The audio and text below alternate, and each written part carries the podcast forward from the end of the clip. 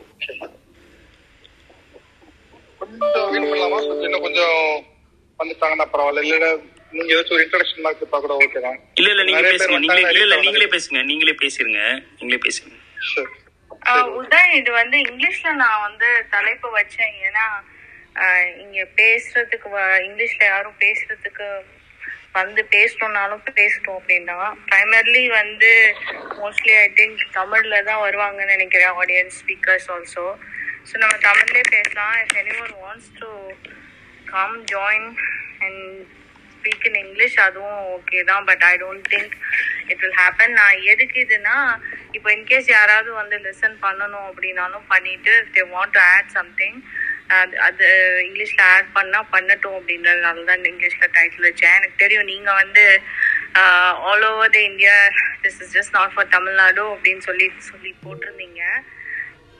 அதுக்கு அதனால தான் நான் இது இங்கிலீஷில் வச்சேன். So but we can continue in English sorry Tamil யாராவது அப்படி இங்கிலீஷில் ஆட் பண்ணணும் வந்து பேசணும்னு நினச்சா வில் நம்ம எல்லா ஐ திங்க் நம்ம எல்லாத்துக்குமே வந்து will be able to manage in English also அவங்களுக்கு பதில் சொல்கிறதுக்கு கான்வர்ஸ் பண்ணுறதுக்கு ஸோ இப்போதைக்கு வந்து மோஸ்ட்லி தமிழ்ல இருக்கும் பட் இங்கிலீஷ்ல டைட்டில் வச்சதுனால I think people be able to come and add whatever they can in English also சரிங்க. சரி ஓகே அப்போ நான் இப்போ ஆரம்பிச்சிடுறேன் நானு. ஒவ்வொரு மாநில அரசாங்கமும் தங்களுடைய கட்டுப்பாட்டு கீழே நிறைய அரசு மருத்துவக் கல்லூரிகளை ஆரம்பிச்சு அதற்கான முதலீடுகள்லாம் போட்டு அந்தந்த மாநிலத்து மாணவர்கள் படிக்கிறதுக்கான அந்த மருத்துவ கட்டமைப்பை ஏற்பாடு பண்ணியிருக்கிறாங்க. ரொம்ப காலமா. இது இண்டிபெண்டன்ஸ் முன்னாடி ஆரம்பிச்சு இண்டிபெண்டன்ஸ்க்கு அப்புறமும் தொடர்ந்து வந்த விஷயங்கள் தான் அதுலயும் குறிப்பா தமிழ்நாட்டுல அதிகப்படியான அரசு மருத்துவக் கல்லூரிகள் இருக்கு. ஒட்டுமொத்த மருத்துவக் கல்லூரிகள்னு பார்த்தா மகாராஷ்டிரா இருக்கும். ஆனா அரசு மருத்துவக் கல்லூரி எங்க அதிகமா இருக்கு பார்த்தோம்னா தமிழ்நாட்டுல தான் இருக்குது. அப்போ நேச்சுரலாவே எங்க தமிழ்நாட்டுல எம்பிபிஎஸ் படிப்பதற்கான வாய்ப்பு அப்படிங்கிறது எல்லா தரப்பு மக்களுக்கும் ரொம்ப இயல்பாகவே அதிகமா இருக்குது. இப்போ ஆயிரத்தி தொள்ளாயிரத்தி எண்பத்தி நான்குல சுப்ரீம் கோர்ட் தானா ஒரு ஒரு விசாரணை மாதிரின்னு சொல்லலாமான்னு தெரியல. அவங்களா ஒரு ஒரு முடிவு மாதிரி எடுக்கிறாங்க. அவங்க என்ன சொல்றாங்கன்னா இத மாதிரி அந்தந்த மாநிலங்களே கல்லூரிகள்லாம் இருக்கிறதுனால அந்த ரீஜனலிசம் அந்த ஒரு பிராந்திய உணர்வு அப்படிங்கிறது அதிகப்படியா மக்கள்கிட்ட தெரியுது. மாணவர்கள்லாம் வந்து நாங்க இந்த நாட்டு இந்த மாநிலத்து மாணவர்கள் அந்த மாநிலத்து மாணவர்கள்னு சொல்லக்கூடிய ஒரு அபாயம் இருக்குது. இதை நம்ம போக்கணும் அப்படின்னா எல்லா வகுப்புகள்லயும் வந்து கொஞ்சம் அதிகப்படியான கூடுதலான கொஞ்சம் இன்ஃபில்ட்ரேஷன் இன்ஃபில்ட்ரேஷன் சொல்லலாமான்னு தெரியல. அடுத்த மாநிலத்து மாணவர்களும் கலக்கக்கூடிய ஒரு வாய்ப்பை நம்ம ஏற்படுத்தணும் அப்படின்னு சொல்லி ஒரு ஒரு தீர்ப்பு மாதிரி ஒரு முடிவு மாதிரி அவங்க அறிவிக்கிறாங்க. அது சரியா தப்பாங்கிறது ரெண்டாவது வாதம் ஆனா அதுல என்ன பிரச்சனை வருதுன்னா நமக்கு ரெண்டு சிக்கல்கள் வருது. ஒண்ணு நான் முதல்ல சொன்ன மாதிரி இந்த தமிழ்நாடு எடுத்துக்கணும் தமிழ் மண்ணு தமிழ் இடம் தமிழ்நாட்டு இடம் தமிழ்நாட்டு முதலீட்டுல அமைந்த கட்டடங்கள் தமிழ்நாட்டு முதலீட்டுல கொண்டு வரப்பட்ட உபகரணங்கள் அந்த ஆசிரியர்களுக்கான ஊதியமும் தமிழ்நாட்டு அரசாங்கம் கொடுக்குது. அந்த ஆசிரியர்களுக்கான பயிற்சியும் தமிழ்நாட்டு அரசாங்கம் தமிழ்நாட்டு மருத்துவமனைகள்ல அவங்க பயிற்சி எடுக்கிறாங்க. இது எல்லாமே தமிழ்நாடா இருக்கும். ஆனா அங்க அடுத்த மாநிலத்து மக்களுக்கு நம்ம அந்த இடத்த நம்ம பகிர்ந்து தர்ற மாதிரி ஒரு ஒரு ஒரு அமைப்பை அமைந்துருது. இது ஒண்ணு. ரெண்டாவது என்னன்னா இடஒதுக்கீடு. அந்த அவங்க சொல்ற திட்டத்துல இடஒதுக்கீடை பத்தி அவங்க எதுவுமே குறிப்பிடாம விட்டுறாங்க. இதுல என்ன ஆகுது அப்படின்னா அவங்களோட திட்டம்படி பதினைந்து விழுக்காடு இடங்கள் ஒவ்வொரு அரசு மருத்துவக் கல்லூரிகள்ல இருந்தும் பதினைந்து விழுக்காடு இடங்களை நாம இந்த ஆல் இந்தியா கோட்டான்னு சொல்லி ஒன்றிய அரசு கிட்ட நம்ம ஒப்படைச்சிடணும். இப்போ ஒரு எடுத்துக்காட்டு சொல்லணும்னா தமிழ்நாட்டுல தோராயமா ஆஹ், ரெண்டாயிரத்தி முன்னூத்தி சாரி ஏழாயிரத்தி முன்னூத்தி ஐம்பது எம்பிபிஎஸ் அரசு மருத்துவ இடங்கள் இருக்குது. அரசு மருத்துவ இடங்கள்னா அங்க நீங்க ஃபீஸே கட்ட வேண்டியிருக்காது. கட்டக்கூடிய ஃபீஸா கூட இருந்தா கூட ரொம்ப சின்ன அளவா இருக்கும். ஏழாயிரத்தி முன்னூத்தி ஐம்பது இடங்கள்ல பதினைந்து விழுக்காடுன்னு போட்டீங்கன்னா கிட்டத்தட்ட ஆயிரத்தி நூறு இடங்கள் வருது. ஆயிரத்தி நூறு இடங்களை நீங்க அப்படியே ஒன்றிய கிட்ட ஆயிரத்தி நூறு இடங்கள்ல எந்த இடஒதுக்கீடுமே அவங்க பின்பற்றாம இருந்திருக்காங்க ஷெட்யூல்டு காஸ்ட் ஆகட்டும் ஷெட்யூல் ட்ரைப் ஆகட்டும் அதர் பேக்வர்டு கிளாஸ் ஆகட்டும் எந்த விதமான இடஒதுக்கீடுமே அவங்க பின்பற்றாம எப்ப இருந்தாலும் ஆயிரத்தி தொள்ளாயிரத்தி எண்பத்தி நாலுல இருந்து அவங்க அப்படி இருந்திருக்கிறாங்க சமீபம் சமீபமா சொல்லும்போது ரெண்டாயிரத்தி ஒன்பதுல தான் ஒருத்தர் ஒரு வழக்கு போடுறாரு. அந்த வழக்குல முதன் முதலா சுப்ரீம் கோர்ட் என்ன சொல்லுதுன்னா இல்ல ஷெட்யூல்டு காஸ்ட் ஷெட்யூல் ட்ரைபுக்கு நீங்க இடஒதுக்கீடு கொடுத்துருங்க. ஒன்றிய அரசின் விதிகளுக்கு உட்பட்டு ஷெட்யூல்டு காஸ்ட் ஷெட்யூல் ட்ரைபுக்கு நீங்க கண்டிப்பா இடஒதுக்கீடு தரணும் அப்படிங்கிறாங்க. எப்போ வரைக்கும்?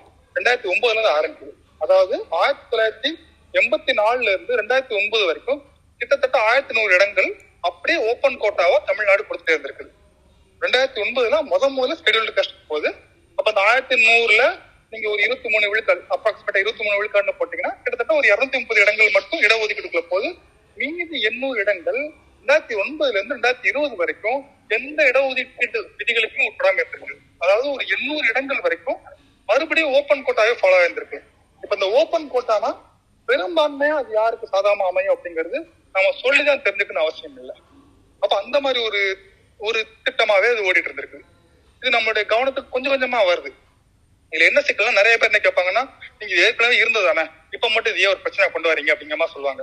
இப்போ நான் ஒரு பூவண்ணன் சார் எல்லாம் பார்த்தேன். டாக்டர் பூவண்ணன் அதுல இருந்தார்ல இல்ல அவர்கிட்ட கேட்டீங்கன்னா தெரியும். இது வந்து நம்ம கண்ணுக்கு தெரியற ஒரு பிரச்சனை. நீங்க இந்த இடஒதுக்கீடு எடுத்துக்கிட்டீங்கன்னா பிஎஸ்யூ எல்லா எந்த பிஎஸ்யூ எடுத்துங்க அது எஜுகேஷன் இன்ஸ்டியூட்டா இருக்கலாம் அல்லது ஒரு தொழில் தொழிற்கூடமா இருக்கலாம் வேலை வாய்ப்பா இருக்கலாம் பணி உயர்வா இருக்கலாம் நீங்க எந்த ஹரிசாண்டல் வேர்டிக்கல்னு போனாலும் இடஒதுக்கீடு எவ்வளவு நீர்த்து போக முடியுமோ அவ்வளவு நீர்த்து போக அவங்க செய்வாங்க. நீங்க ஒரு இடத்துல போக்கஸ் பிறகு அவங்க வேற இடத்துல கொண்டு வந்துருவாங்க. இப்போ ஃபார் எக்ஸாம்பிள் நம்ம இடஒதுக்கீடை பத்தி பேசிட்டு இருக்கோமா? அவங்க நீட் சம்பந்தமா ஏதாச்சும் நீட் மாதிரி ஒரு புது ஸ்கீம் கொண்டு வந்துருவாங்க. நீங்க ஒரு இந்த கார்ட்டூன் எல்லாம் பார்ப்போம் இல்லையா? லீக்கேஜ் வந்து ஒரு பக்கம் ஒரு பிளாக் பண்ற மாதிரி ஒரு கார்ட்டூன் முயற்சி பண்றப்போ பல இடங்கள்ல இருந்து லீக்கேஜ் வேக வேகமா போகும். இந்த மாதிரிதான் ஒரு செயலிங் ஒரு சிங்கிங் ஷிப்ல நம்ம ஒரு லீக்கேஜ் பிளாக் பண்ண போனோம்னா இன்னொரு பக்கம் லீக்கேஜ் ஓடிட்டு இருக்கும். அந்த மாதிரி என்ன ஆச்சுன்னா நம்ம ஸ்கெடியூல்டு காஸ்ட் ஸ்கெடியூல் ட்ரைப் ரிசர்வேஷனை பார்த்துட்டு இருக்கப்போ ஓபிசி ரிசர்வேஷனை போட்டு விடுற மாதிரி ஆச்சு. வெவ்வேறு கவனச்சிதறல்னால ரெண்டாயிரத்தி இருபது வரைக்கும் நம்மளும் இது பெருசா கவனிக்கல. ரெண்டாயிரத்தி இருபதுல முத முதல்ல திமுக அந்நேரம் எதிர்கட்சியா இருக்கக்கூடிய திமுக வந்து இது அவங்க ரொம்ப பெரிய அளவுல இது ஒரு ஒரு பிரச்சனை ஆக்குறாங்க. மாநிலங்கள் மாநிலங்களவையில பேசுறாங்க. நம்ம பி. வில்சன் சார் இருக்கார்ல member of the parliament from DMK அவர் வந்து இது ஒரு பெரிய இனிஷியேட்டிவ் எடுக்கிறாரு. அதுக்கப்புறம் அதுல அதிமுக அன்றைய ஆளுங்கட்சியான அதிமுக அரசு சேர்ந்து பாமக சேர்றாங்க. இன்னும் சில கட்சிகளா சேர்றாங்க. தமிழ்நாட்டில் இருக்கக்கூடிய ஒரே ஒரு கட்சி மட்டும் சேரல அந்த கட்சி பாஜக. பாஜக மட்டும் அன்னைக்கு அவங்க எதிராக இருந்து அந்த வழக்குல அவங்க வாதாடுறாங்க. ரெண்டு தரப்பு இருந்து வாதாடுறாங்க. ஒன்னு மெடிக்கல் கவுன்சில் ஆஃப் இந்தியா அதாவது அவங்க கட்டுப்பாடு இயங்கக்கூடிய மெடிக்கல் கவுன்சில் ஆஃப் இந்தியா அப்படிங்கிற பாடி வழியாகவும் அவங்க எதிராக போராடுறாங்க. இன்னொன்னு யூனியன் ஆஃப் இந்தியா இந்திய ஒன்றியம் அப்படிங்கிற பேர்ல இருந்தும் அவங்க எதிராக வாதாடுறாங்க. எதுக்கு எதிராக வாதாடுறாங்க? இடஒதுக்கீடு கொடுக்க கூடாது அப்படின்னு சொல்லி வாதாடுறாங்க. அந்த இதே நாள்ல போன வருஷம் இதே நாள் ஜூலை இருபத்தி ஏழு ரெண்டாயிரத்தி இருபதுல மெட்ராஸ் ஹைகோர்ட் வந்து தீர்ப்பு கொடுத்தது. ரொம்ப தெல்ல தெளிவா கிறிஸ்டல் கிளியரா சொல்லிடுறாங்க. ரெண்டாயிரத்தி இருபத்தி ஒன்னு அட்மிஷன்ல இருந்து ஓபிசிக்கு அந்தந்த மாநிலங்கள்ல என்னென்ன இடஒதுக்கீடு முறை பின்பற்றப்படுதோ அதை நீங்க கண்டிப்பா அமல்படுத்தி ஆகணும் அதாவது டைம் டார்கெட் கொடுத்தாச்சு. என்ன என்ன மெத்தட் ஆஃப் இடஒதுக்கீடு கொடுக்கணும் அப்படிங்கறது சொல்லியாச்சு. அது வந்து யூனியன் கவர்மெண்ட் மெத்தட் கிடையாது ஸ்டேட் கவர்மெண்ட் மெத்தட் படி அப்படின்னு கொடுத்தாச்சு. இதுக்கும் மேலே அவங்க என்ன சொல்லிடுறாங்கன்னா உங்களுக்கு ஒருவேளை இந்த இடஒதுக்கீடு கொடுக்கறது கஷ்டமா இருக்கும் அதாவது அந்த அதை ஃபார்முலேட் பண்றது எக்ஸிக்யூட் பண்றது கஷ்டமா இருக்கும் நீங்க ஒரு கமிட்டி ஃபார்ம் அந்த கமிட்டியோட வேலையை அவங்க சொல்றது என்னன்னா இடஒதுக்கீடு எப்படி கிரவுண்ட் லெவலுக்கு இம்ப்ளிமெண்ட் பண்றது அப்படிங்கிறது மட்டும்தான். அது மட்டும் தான் அவங்க கொடுக்கக்கூடிய பவர் இப்படி சுப்ரீம் கோர்ட் ரொம்ப கிளியரா ஒரு ரூல் கொடுத்துருவாங்க அதுக்கப்புறம் நம்மளும் நான் இப்ப சொன்ன மாதிரி நமக்கு அந்த ஒரு ஒரு கோர்ட்ல அந்த கேஸ் பண்ணிட்டோம் அப்படின்னா நம்மளும் அப்படி விட்டோம் நம்ம. ஒரு ஒன் இயர் அது பாட்டு ஓடிட்டு இருக்கு. லாஸ்ட் வீக் தான் லேச செய்திகள் வருது. இந்த மாதிரி இந்த ஒன்றிய அரசு வந்து இந்த ஓபிசி கோட்டா அதை வந்து அவங்க இம்ப்ளிமெண்ட் பண்ற ஒரு மூட்ல இல்ல. என்னதான் நம்ம ஹைகோர்ட்ல ஆர்டர் வாங்கியிருந்தாலும் அந்த இம்ப்ளிமெண்டேஷன் வர்றப்போ அவங்க பண்ண மாட்டேங்கிறாங்க அப்படின்னு சொல்லி.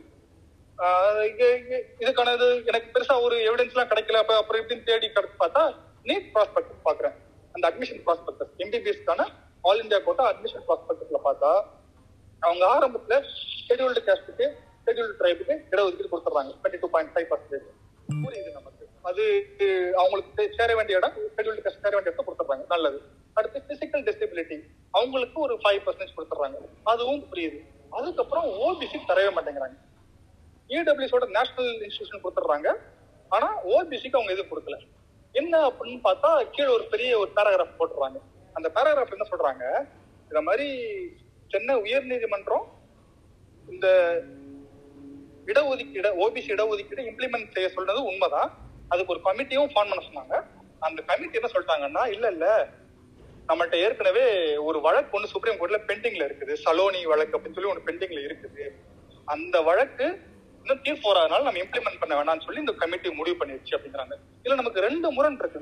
ஒரு முரண் என்னன்னா அந்த கமிட்டியோட வரம்பு இந்த தீர்ப்பு சரியா தப்பா இந்த தீர்ப்பு அப்ளிகபிளா நாட் அப்ளிகபிளான்னு பேசுறதே கிடையாது.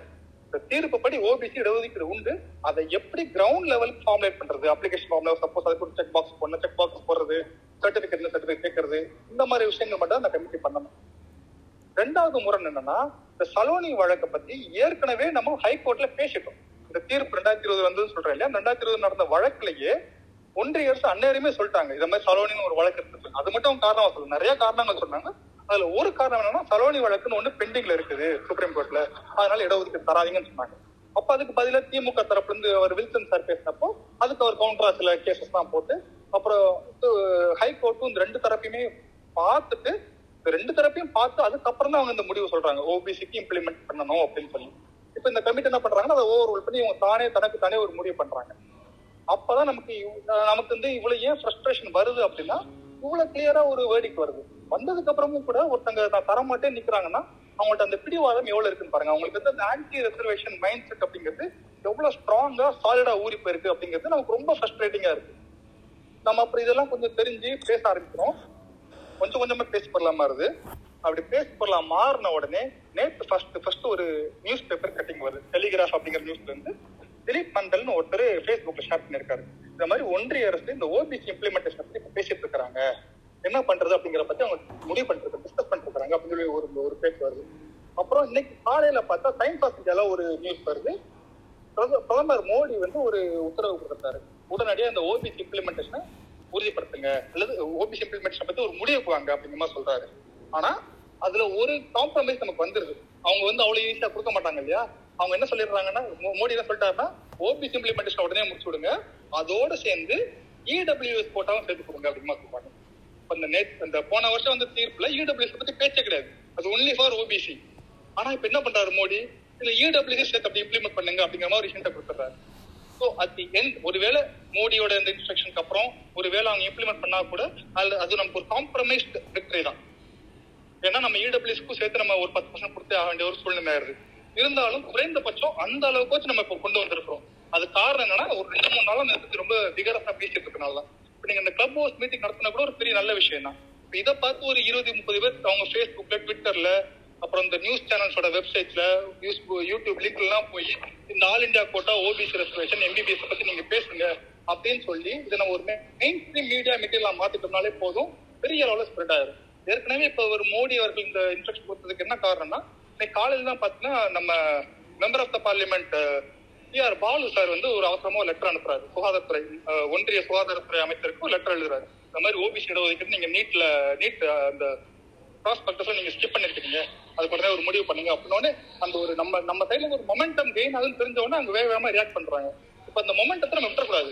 நமக்கு கிடைக்கிறதுக்கு இந்த ஒரே ஒரு வாரம் தான் டைம் ஏன்னா இப்போ ஹைகோர்ட் அவங்களுக்கு கொடுத்தது எம்சிஐ கொடுத்தது காலக்கெடு ஒரு வாரம் தான். இந்த ஒரு வாரத்துல உள்ள பொலிட்டிக்கல் ப்ரெஷர்ல அவங்க வேற வழியே இல்லாம அவங்க வரணும் அப்படின்னா நம்ம இதை பத்தி மட்டுமே ஃபோக்கஸ்டா ரொம்ப பேசணும். ஃபேஸ்புக் ட்விட்டர் யூடியூப் போரா எல்லா சோஷியல் மீடியால இதை பத்தி பேசி மெயின் ஸ்ட்ரீம் மீடியாவோட அட்டென்ஷன் இந்த பக்கம் கொண்டு வரணும்.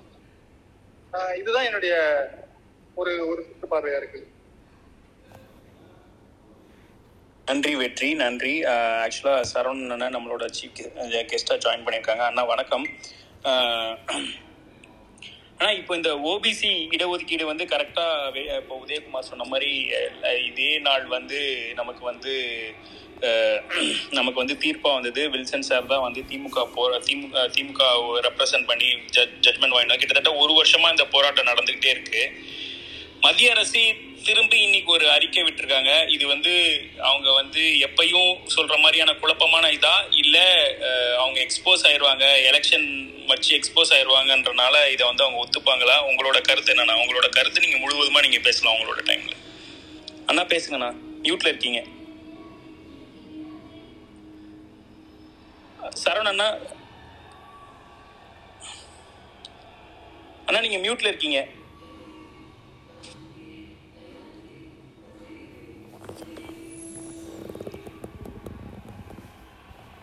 ஓகே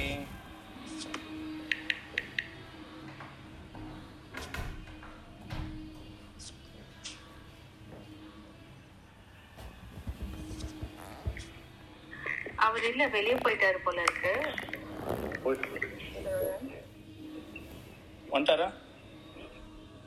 வந்துட்டாரு ஸ்பீக்கர் அக்சஸ்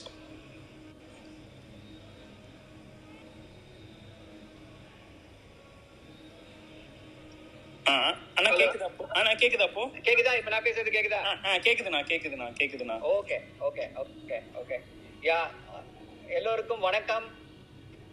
ஒரு. தெளிவா நம்ம இதற்கு முன்னாடி பேசின நண்பர் தெளிவா எல்லா எல்லா கருத்துக்களையும் வந்து தெளிவா சொன்னாரு. என்ன நடந்துச்சு வரலாறு என்ன இது என்ன இது பண்ணிட்டு இருக்காங்க அப்படின்றதெல்லாம் ரொம்ப அக்யூரேட்டா அக்யூரேட் ஃபேக்சுவல் டிஸ்கிரிப்ஷன் கொடுத்துருக்காங்க. சி இப்போ முக்கியமான கேள்வி வந்து இப்ப ஏன் திடீர்னு வந்து எலி ஏன் அம்மனமா ஓடுது அப்படின்ற கேள்வி தான் இப்ப எல்லாருக்கும் வருது. போன வருஷம் வரைக்கும் பண்ண முடியாது இது பண்ண முடியாது அப்படின்னு சொல்லி தள்ளிக்கிட்டே வந்தாங்க. திடீர்னு இப்போ வந்து பிரதமர் உத்தரவிடுகிறார். அப்படின்னு சொல்லி சொல்றாங்க. பிரதமர் வந்து இந்த விஷயத்துல எல்லாம் இதுக்கு முன்னாடி உத்தரவிட்டிருக்காரான்னு பார்த்தா அப்படியெல்லாம் எந்த வித உத்தரவும் இதுக்கெல்லாம் அவர் வந்து ஒரு இன்ட்ரெஸ்ட் காமிச்ச மாதிரியே தெரியாது கிடையாது. என்ன காரணம் அப்படின்னா உத்தரப்பிரதேச தேர்தல். இப்போ உத்தரப்பிரதேசத்தை பொறுத்த உத்தரப்பிரதேச தேர்தலை பொறுத்தவரை இந்த தடவை என்ன ஃபீல் பண்றாங்கன்னா லாஸ்ட் டைம் என்ன எலெக்ஷன்ல என்ன பண்ணாங்கன்னா அந்த கரெக்டா இடபிள்யூஎஸ் கோட்டாவை கொண்டு வந்து டூ தௌசண்ட் நைன்டீன் எலெக்ஷன்ல இடபிள்யூஎஸ் கோட்டாவை கொண்டு வந்து பிராமின்ஸ் எல்லாத்தையும் அவங்க பக்கம் கொண்டு போனாங்க. இப்போ என்ன பண்றாங்க? நாங்க வந்து நண்பர் சொன்னது போல இடபிள்யூஎஸ் கோட்டாவையும் கொண்டு வந்துட்டு ஓபிசி கோட்டாவையும் கொண்டு வந்துட்டு இப்போ நீங்க வந்து இப்போ ஒன்றிய அமைச்சரவையில் ஏற்பட்டிருக்கக்கூடிய அந்த அமைச்சரவை மாற்றத்தை பாத்தீங்க அப்படின்னா இது வரைக்கும் இல்லாம ஒரு பெரிய விஷயம் மாதிரி பேசினாங்க. எத்தனை ஓபிசில இருந்து எத்தனை பேர் கொண்டு வந்திருக்கோம் தெரியுமா? எஸ்சி எஸ்டில இருந்து எத்தனை பேர் கொண்டு வந்திருக்கோம் தெரியுமாண்ணா? ஏழு வருஷமா என்ன பண்ணீங்க? அப்படின்ற கேள்வி வருது. அதுக்கு பதில் கிடையாது. இப்போ கொண்டு வந்துட்டாங்களாம். இதெல்லாம் எதுக்குன்னா உத்தரப்பிரதேச தேர்தலை மனதில் வைத்துக் கொண்டுதான் சோ இந்த தடவை கண்டிப்பா அந்த தேர்தலை மனதில் வச்சு பார்க்கும்போது கண்டிப்பாக இந்த தடவை வந்து அதை நடைமுறைப்படுத்துவதற்கு நிறைய வாய்ப்புகள் இருக்கிறது. Almost I would say ninety to ninety five percentage there is a possibility இந்த வருஷமே கண்டிப்பா கொண்டு வந்துருவாங்க அப்படின்னு சொல்லிட்டு. இடபிள்யூஎஸ் கோட்டாவையும் கொண்டு வந்தாங்க அப்படின்னா ஐ திங்க் தமிழகத்துல அதுக்கு வந்து பாதிப்பு கிடையாது. ஏன் அப்படின்னா தமிழ்நாடு அரசு வந்து அதை வந்து ஏற்றுக்கொள்ள தயாராக இல்லை. இடபிள்யூஎஸ் கோட்டால சிடிஓ யாரும் நம்ம வந்து ஆல் இந்தியா கோட்டால தமிழ்நாடு வந்து வில் நாட் இம்ப்ளிமெண்ட் இடபிள்யூஎஸ் அப்படின்னு சொல்லி நம்ம ஸ்டாண்ட் எடுத்திருக்கோம். நம்ம இம்ப்ளிமெண்ட் பண்ண மாட்டோம். பட் அறுபத்தொன்பது சதவீதம் வந்து கண்டிப்பாக அது ஒரு மிகப்பெரிய வரப்பிரசாதமாக இருக்கும். இன்னொரு முக்கியமான விஷயம் என்னன்னா லாஸ்ட் டைம் ஹியரிங்க்கு வரும்பொழுது நீதிபதிகள் வந்து என்ன சொன்னாங்கன்னா சென்னை உயர்நீதிமன்ற நீதிபதிகள் நீங்க வந்து இதை ஏத்துக்கல அப்படின்னா நாங்க நீட்டுக்கே தடை விதிக்க நேரிடும். அப்படின்னு சொல்லி சொன்னாங்க. சோ அது வந்து ஒரு தாக்கத்தை உண்டு செய்ய அதுவும் ஒரு தாக்கத்தை உண்டு பண்ணியிருக்கலாம். ஆனா எனக்கு வந்து இது வந்து எப்படி சொல்றதுன்னா இந்த இந்த அந்த அப்சர்வேஷன்னால இவங்க செய்யறாங்களா அப்படின்றது வந்து எனக்கு தெரியல. எல்லாருமே எல்லா இது எல்லாருக்குமே தெரிந்த கருத்து தான் நீதிமன்றங்களால வந்து நமக்கு எந்த இது போல பெரிய மிகப்பெரிய விவகாரங்கள்ல இடஒதுக்கீடு விஷயத்துல சமூக நீதி விஷயங்கள்ல சின்ன சின்ன வெற்றிகள் வேணா கிடைக்கலாமே தவிர பெரிய வெற்றிகள்லாம் வந்து நீதிமன்றத்தால கிடைக்க வாய்ப்புகள் கிடையாது. மறக்க வேண்டாம். ஐம்பது சதவீதத்துக்கு மேல இடஒதுக்கீடு இருக்கக்கூடாது அப்படின்னு சொல்லி சொன்னது வந்து நீதிமன்றங்கள் தான். நம்ம இதுல 69% சதவீதம் இருக்கும் பொழுது மேக்சிமம் நீங்க எந்த இந்தியாவுல எந்த இடத்த எடுத்துக்கிட்டீங்கனாலும் எந்த ரீஜன் எடுத்துக்கிட்டீங்கனாலும் மேக்சிமம் டென் பர்சன்டேஜ் ரொம்ப ஜாஸ்தியா போச்சுன்னா 15% பர்சன்டேஜ் வந்து அப்பர் காஸ்ட் இருப்பாங்க. பர்சன்டேஜ் அப்பர் காஸ்ட் வந்து ப்ரிசர்வ் பண்ணணுன்றதுக்காக ஐம்பது சதவீதத்துக்கு மேல போகக்கூடாது அப்படின்னு சொல்லி ஒரு ரூலை போட்டாங்க. ஸோ இதுதான் இதோடைய பின்னணி. இப்போ இந்த இதுல வந்து நிறைய வாய்ப்புகள் இருக்கு. போன வருஷம் வந்து வேண்டுமென்றே என்னன்னா எப்படி அதுக்கு வந்து ஒரு தடையை விதித்தார்கள் அப்படின்னா தமிழ் த- தமிழ்நாட்டு நம்ம திமுக போட்ட வழக்குல வந்து சென்னை உயர்நீதிமன்றம் வந்து ஒரு உத்தரவு பிறப்பிக்குது. நீங்க வந்து ஒரு கமிட்டியை கான்ஸ்டியூட் பண்ணுங்க. கமிட்டியை கான்ஸ்டியூட் பண்ணி நீங்க வந்து எக்ஸாமின் பண்ணுங்க அப்படின்னு சொல்லி ஒரு உத்தரவை போடுது. அந்த கமிட்டியில வந்து தமிழகத்துடைய சுகாதாரத்துறை செயலாளர் அப்புறம் மருத்துவத்துறை இயக்குனர் ரெண்டு பேரும் இருக்கணும் அப்படின்னு சொல்லி உத்தரவு போடுது. அந்த உத்தரவை மீறி இவங்க ரெண்டு பேருமே இல்லாம கமிட்டி போடுறாங்க. தமிழ்நாட்டில் தான் இதோடைய பா- தாக்கம் வந்து ரொம்ப ஜாஸ்தி. ஏன்னா நம்ம தான் சிக்ஸ்டி நைன் பர்சன்டேஜ் ரிசர்வேஷன் கேட்குறோம் ஸோ நூறு சீட்டு இருக்கு அப்படின்னா all India கோட்டால I think around five hundred சீட்ஸோ six hundred சீட்ஸோ வருதுன்னு நினைக்கிறேன் ஆல் இந்தியா கோட்டாக்கு. Uh, அதுல பாத்தீங்க அப்படின்னா சிக்ஸ்டி நைன் பர்சன்டேஜ் இஸ் ரிசர்வ்டுனா ஆல்மோஸ்ட் ஃபோர் ஹண்ட்ரட் சீட்ஸ் கிட்ட வந்துடும் ஸோ இந்த ஃபோர் ஹண்ட்ரட் சீட்ஸ் வந்து அவங்க லாஸ்ட் இயர் வந்து தாரை வார்க்க தயாரா இல்ல. அதனால வேணும்ட்டே நம்ம இல்லாம தமிழக சுகாதாரத்துறை செயலாளரோ இல்ல இவங்களோ இல்லாம வந்து uh, அந்த கமிட்டியை கான்ஸ்டியூட் பண்ணி போட்டாங்க. அதுல வந்து நம்ம வந்து திமுக சார்பில் வந்து கண்டெம்ட் போட்டோம். கண்டெம்ட் போட்டதுனாலதான் இப்போ இந்த இந்த உத்தரவு நீங்க ஒரு வாரத்துல சொல்லுங்க அப்படின்றத வந்து சொல்லியிருக்காங்க. இப்போ அடுத்த கட்டமாக என்ன அப்படின்னா இந்த ஓபிசி ரிசர்வேஷன் இந்த ஆல் இந்தியா கோட்டா இதுக்கு வேற எந்த மாதிரியான முட்டுக்கட்டைகளை அவர்கள் போட வாய்ப்பு இருக்கிறது அப்படின்றதையும் பத்தி யோசிக்க வேண்டியது இருக்கு. ஒருவேளை தமிழ்நாட்டுக்கு வந்து நீங்க வந்து தமிழ்நா ஒரு அழுத்தம் கொடுக்கலாம் பத்து சதவீத இடஒதுக்கீடு நீங்க கண்டிப்பா பண்ணணும். அதையும் சேர்த்து தான் பண்ணணும் அப்படின்னு ஒரு இதை பண்ணலாம். அதையும் கொடுத்துட்டு இதையும் இவங்க இம்ப்ளிமெண்ட் பண்ணணும்ன்ற அப்படின்ற ஒரு கருத்தையும் வந்து அவர்கள் முன்வைக்கலாம். நீதிமன்றத்தின் மூலமாக ஒரு அழுத்தத்தை கொடுக்கலாம். ஆமா நீங்க வந்து சிக்ஸ்டீன் பர்சன்டேஜ் கொடுக்குறாங்க. அப்ப நீங்க டென் பர்சன்டேஜ் பண்ணுங்க அப்படின்னு சொல்லி சொல்லலாம். ஸோ எப்படி என்ன இது பண்ண போறாங்கன்றது நமக்கு தெரியலை. ஆனா கண்டிப்பாக இது ஏதோ தமிழ்நாட்டுக்கு நல்லது செய்யணும்னு அவர்கள் செய்யவில்லை. உத்தரப்பிரதேச தேர்தலை மனதில் வைத்துக் கொண்டு செய்து கொண்டிருக்கிறார்கள். ஆனா இது ரிலேட்டடா ஒரு ஒரு கொஸ்டின் போன வெற்றி வெற்றி ஒரு நிமிஷம் வெற்றி வெற்றி. ஆ, வெங்கடேஷ் ஏதோ கொஸ்டின் கேட்டிருந்தாரு. நம்ம ஆர்டர் படி போயிடலாம். வெங்கடேஷ் உங்களுக்கு என்ன கொஸ்டினோ அதை கேளுங்க. அடுத்து வெற்றி. ஆ ஹலோ அண்ணா. வணக்கம்.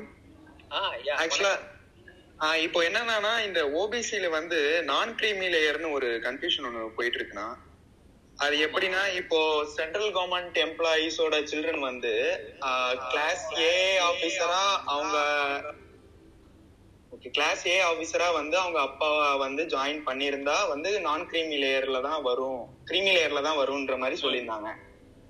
பட் வந்து கிளாஸ் பி ஆபீசரா ஜாயின் பண்ணி அப் டு அந்த நாற்பது வயசுக்குள்ள வந்து ப்ரொமோஷன் ஆகி கிளாஸ் ஏயா போயிருந்தா ரிசர்வேஷன் கிடையாதுன்ற மாதிரியும் சொல்றாங்க. உண்டுன்ற மாதிரியும் சொல்றாங்க அந்த அந்த இது அந்த கன்ஃபியூஷன் இருக்கு. அது எப்படி நான் அது கொஞ்சம் கிளியரா நீங்க சொல்லுவீங்களா? இல்ல இல்ல. இப்போ அதாவது என்னன்னா அவங்களுடைய வரையறை எப்படி இருக்கு அப்படின்னா. நீங்க வந்து ப்ரொமோட்டபிள் பொசிஷன்ல இருக்கீங்களா இல்லையா? அதுதான் முக்கியம் அங்க.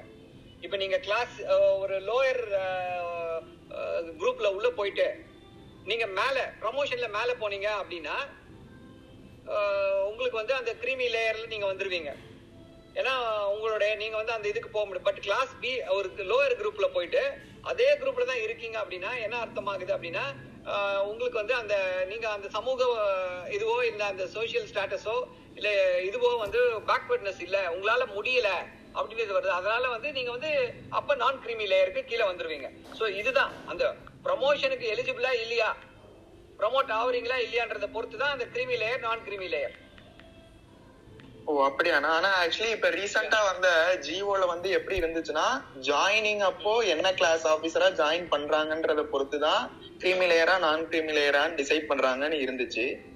சோ அந்த டவுட்ல தான் நான் கேட்டிருந்தேன் ஆக்சுவலி இப்ப இது எனக்கு ஆக்சுவலி என் தம்பி வந்து இப்ப இந்த வருஷம் டுவெல்த் நீட் எழுத போறான். சோ அதனால நான் வந்து கேட்டிருந்தேன்.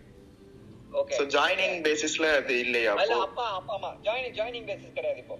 ப்ரொமோஷன் ப்ரொமோஷன் எந்த இதுக்கு இப்போ எந்த இதுல ஒர்க் பண்ணிட்டு இருக்காங்க? அப்படின்றத பொறுத்து. ஓகே ஓகே ஆக்சுவலி அதான் எங்க அப்பா வந்து இஸ்ரோல தான் ஒர்க் பண்றாங்க. Work இப்- பண்றாங்களா? ஆ ஆமா இஸ்ரோல. ஆக்சுவலி அவர் ஜாயின் பண்றப்போ டிப்ளமா முடிச்சுட்டு தான் ஜாயின் பண்ணாங்க. பட் இப்போ வந்து ப்ரொமோஷன் ஆகி மேனேஜர் லெவல் போயிட்டாங்க. சோ அது அப்ளிகபிளா இல்லையான்றது தான் டவுட் ஓகே நான் நன்றி. ஆஹ் அதாவது இப்ப மேனேஜர்ல கிரேடிங் உண்டு. சாரி சாரி தான் ஒரு நிமிஷம். Yeah, please, please, go ahead. மேனேஜர்லயும் அந்த கிரேடிங் உண்டு. அந்த அவங்க பே ஸ்கேல் கிரேட் பே எல்லாம் இருக்கும். எந்த கிளாஸ் grade ஒன் ஆபீசர் ஆ இப்ப கிளாஸ் ஒன் ஆபீசரா அது வந்துட்டாங்க. அது எது நாற்பது வயசுக்கு முன்னாடி ஆனாரா நாற்பது வயசுக்கு அப்புறம் ஆனாரா? நாற்பது வயசுக்கு முன்னாடி ஆயிட்டாங்க. அவன் அப்ப வந்து கிரீமி லேயர்ல தான் வரும் layer, ஆ, அதுதான். நாற்பது வயசுக்கு முன்னாடி ஆயிட்டாருன்னா கிரீமி லேயர்ல வருவாரு. ஓ ஓகேண்ணா ஓகே நன்றி. நன்றி. ஓகே சரி, இதுல நான் ஒரே ஒரு பாயிண்ட் கொஞ்சம் கிளாரிஃபை பண்ணிடுறேன். ஏன்னா இந்த ஜட்மெண்ட் பாத்தீங்கன்னா சிக்ஸ்டி நைன் பர்சன்ட் அது கொடுக்கவே முடியாது. இது வந்து நம்ம சுத்தி விடுற ஒரு விளையாட்டு. ஏன்னா ஆல் இந்தியா கோட்டான்றது பாத்தீங்கன்னா அந்த 15% பர்சன்ட் சரண்டர் பண்ணியாச்சு. அதுக்கு இந்தியா ஃபுல்லா ரேங்கிங் உண்டு அது. சோ அதுல நூத்துக்கு ஐம்பது பேர் பாத்தீங்கன்னா ராஜஸ்தான்ல இருந்தும் வருவாங்க பீகார்ல இருந்தும் வருவாங்க காஷ்மீர்ல இருந்தும் வரலாம். இப்ப காஷ்மீரும் ஒத்துக்குனாங்க. அதாவது 15% பர்சன்ட் அந்த ஆல் இந்தியா கோட்டாக்கு. முன்னாடி வந்துட்டு ஆந்திரா காஷ்மீர் தான் ஒத்துக்காம இருந்த மாநிலங்கள். சோ அவங்களும் ஒத்துக்குனாங்களா சோ அதுல எப்படி நம்ம சிக்ஸ்டி நைன் கொடுக்க முடியும்? இது எனக்கு அடிப்படையே இது ஒரு கோளாறான ஒரு இது. அவங்க சுத்தி சுத்தி நம்மளை குழப்பி தான் விடுறாங்க. Twenty seven percent OBC quota இருக்கு சென்ட்ரல் கவர்மெண்ட்ல அந்த டுவெண்ட்டி செவன் பர்சன்ட் இம்ப்ளிமெண்ட் பண்ணணும்ட்டு தான் ஜட்மெண்ட் கிளியரா வரணும். ஏன்னா இப்போ நாம சரண்டர் பண்ற சீட்ஸ் பாத்தீங்கன்னா அது தமிழ்நாட்டுக்கு சரண்டர் ஸ்டூடெண்ட்ஸுக்கு கிடையாது அது. பொதுவா இப்ப தமிழ்நாடு ஸ்டூடெண்ட்ஸ் பாத்தீங்கன்னா கேரளாலயும் போய் படிக்கலான்ற மாதிரி ஒரு கான்செப்ட்ல தான் அதை ஏமாத்தி எயிட்டி செவன்ல வந்துட்டு பாத்தீங்கன்னா இந்த அப்பதான் வந்து நானூறு எம்பியோட வந்ததால இந்த நவோதயா ஸ்கூல் எடுத்துட்டு வர்றது அப்புறம் இந்த ஆல் இந்தியா கோட்டாவை எடுத்துன்னு வருது. இது எல்லாமே இது நுழைஞ்சது. அப்போ எம்ஜிஆர் கவர்மெண்ட் கூட இதுக்கு ஒத்துக்கல. ஆனா கவர்மெண்ட் கலைஞ்சப்புறம் பாத்தீங்கன்னா கலைஞ்சப்புறம் பிசி அலெக்சாண்டர் வந்து கையெழுத்து போட்டார். அவர் வந்து அதாவது சம்பள உயர்வு எல்லாம் கேட்டு போராடுறாங்க ஆசிரியர்கள்லாம். அதெல்லாம் வந்து எலெக்டட் கவர்மெண்ட் தான் வந்து முடிவு செய்யணும் அப்படின்ட்டு அவங்க போராட்டத்தை அவர் மீட் பண்ண கூட இல்லை. எலெக்டட் கவர்மெண்ட் கிட்ட சம்பள உயர்வு பத்தி பேசுங்கன்னு அதை பத்தி சொல்லிட்டு ஆனா இந்த 15% பர்சன்ட் கோட்டாக்கு அவர் கையெழுத்து போட்டு கொடுத்துட்டாரு. ஸோ அந்த 15% பர்சன்ட் கோட்டா அப்பத்துல இருந்து பாத்தீங்கன்னா இடஒதுக்கீடே இல்லாம இருந்தது. கேஸ் போட்டுட்டு கான்ஸ்டியூஷனலா பாத்தீங்கன்னா ஷெட்யூல் கேஸ்ட் ஷெட்யூல் ட்ரைபுக்கு வந்துட்டு ஒரு கான்ஸ்டியூஷனல் கேரண்டி இருக்கு. சோ அதனாலதான் அவங்களுக்கு எப்படி கொடுக்காம இருக்க முடியும்னு எடுத்துட்டு வந்தாங்க. நான் ஆர்ம்டு ஃபோர்ஸஸ் மெடிக்கல் காலேஜ் பூனால இருக்கு. அதுல பாத்தீங்கன்னா இப்போ நூத்தி முப்பது இடங்கள் நூத்தி அஞ்சு இடங்கள் பாய்ஸ்க்கு இருபத்தஞ்சு இட- இடங்கள் கேர்ள்ஸ்க்குன்னு இருந்தது. ஸோ அதுல எஸ்சி எஸ்டிக்கு இல்லாம இருந்தது. ஏன்னா ஆர்மியில வந்துட்டு ரிசர்வேஷன் கிடையாது ஆபீசர் லெவல்ல அப்படின்றது.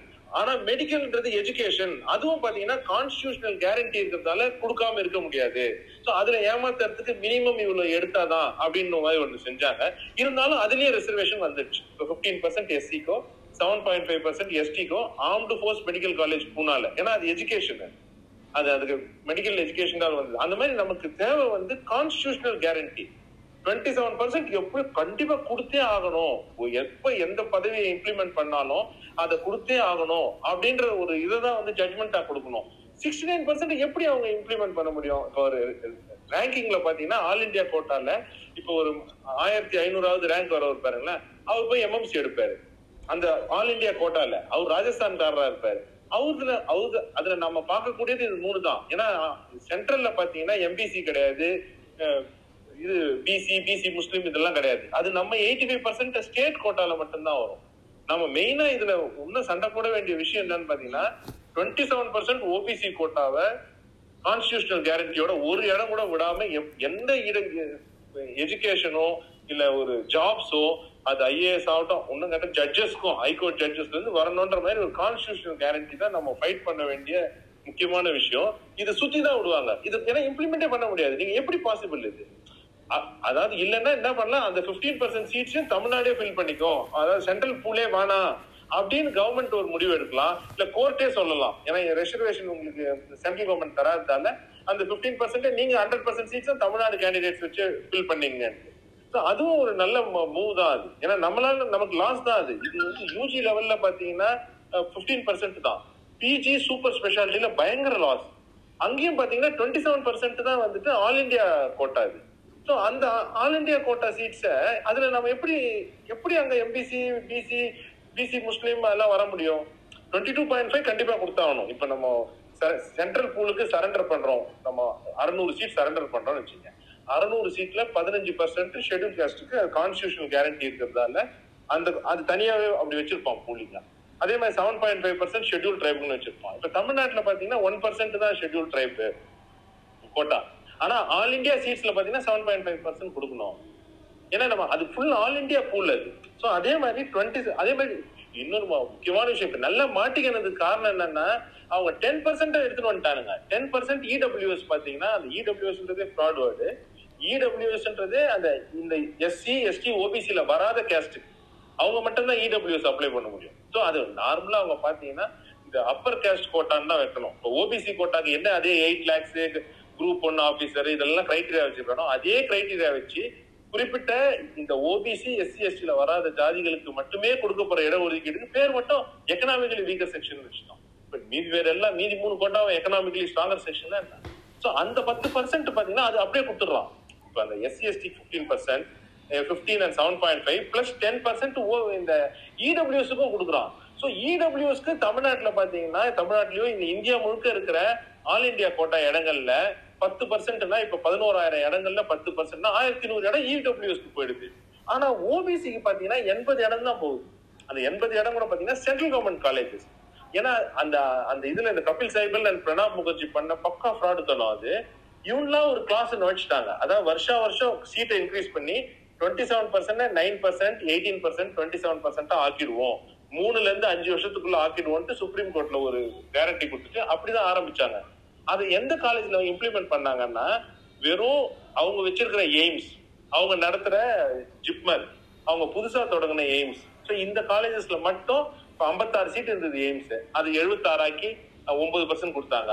தொண்ணூத்தி ரெண்டு ஆக்கி பதினெட்டு பர்சன்ட் கொடுத்தாங்க. தொண்ணூத்தி எட்டு ஆக்கி நூத்தி முப்பது ஆக்கி அதுக்கு இருபத்தி ஏழு பர்சன்ட் ரிசர்வேஷன் கொடுத்தாங்க ஸோ அது மாதிரி அதுல மட்டும் செஞ்சாங்க.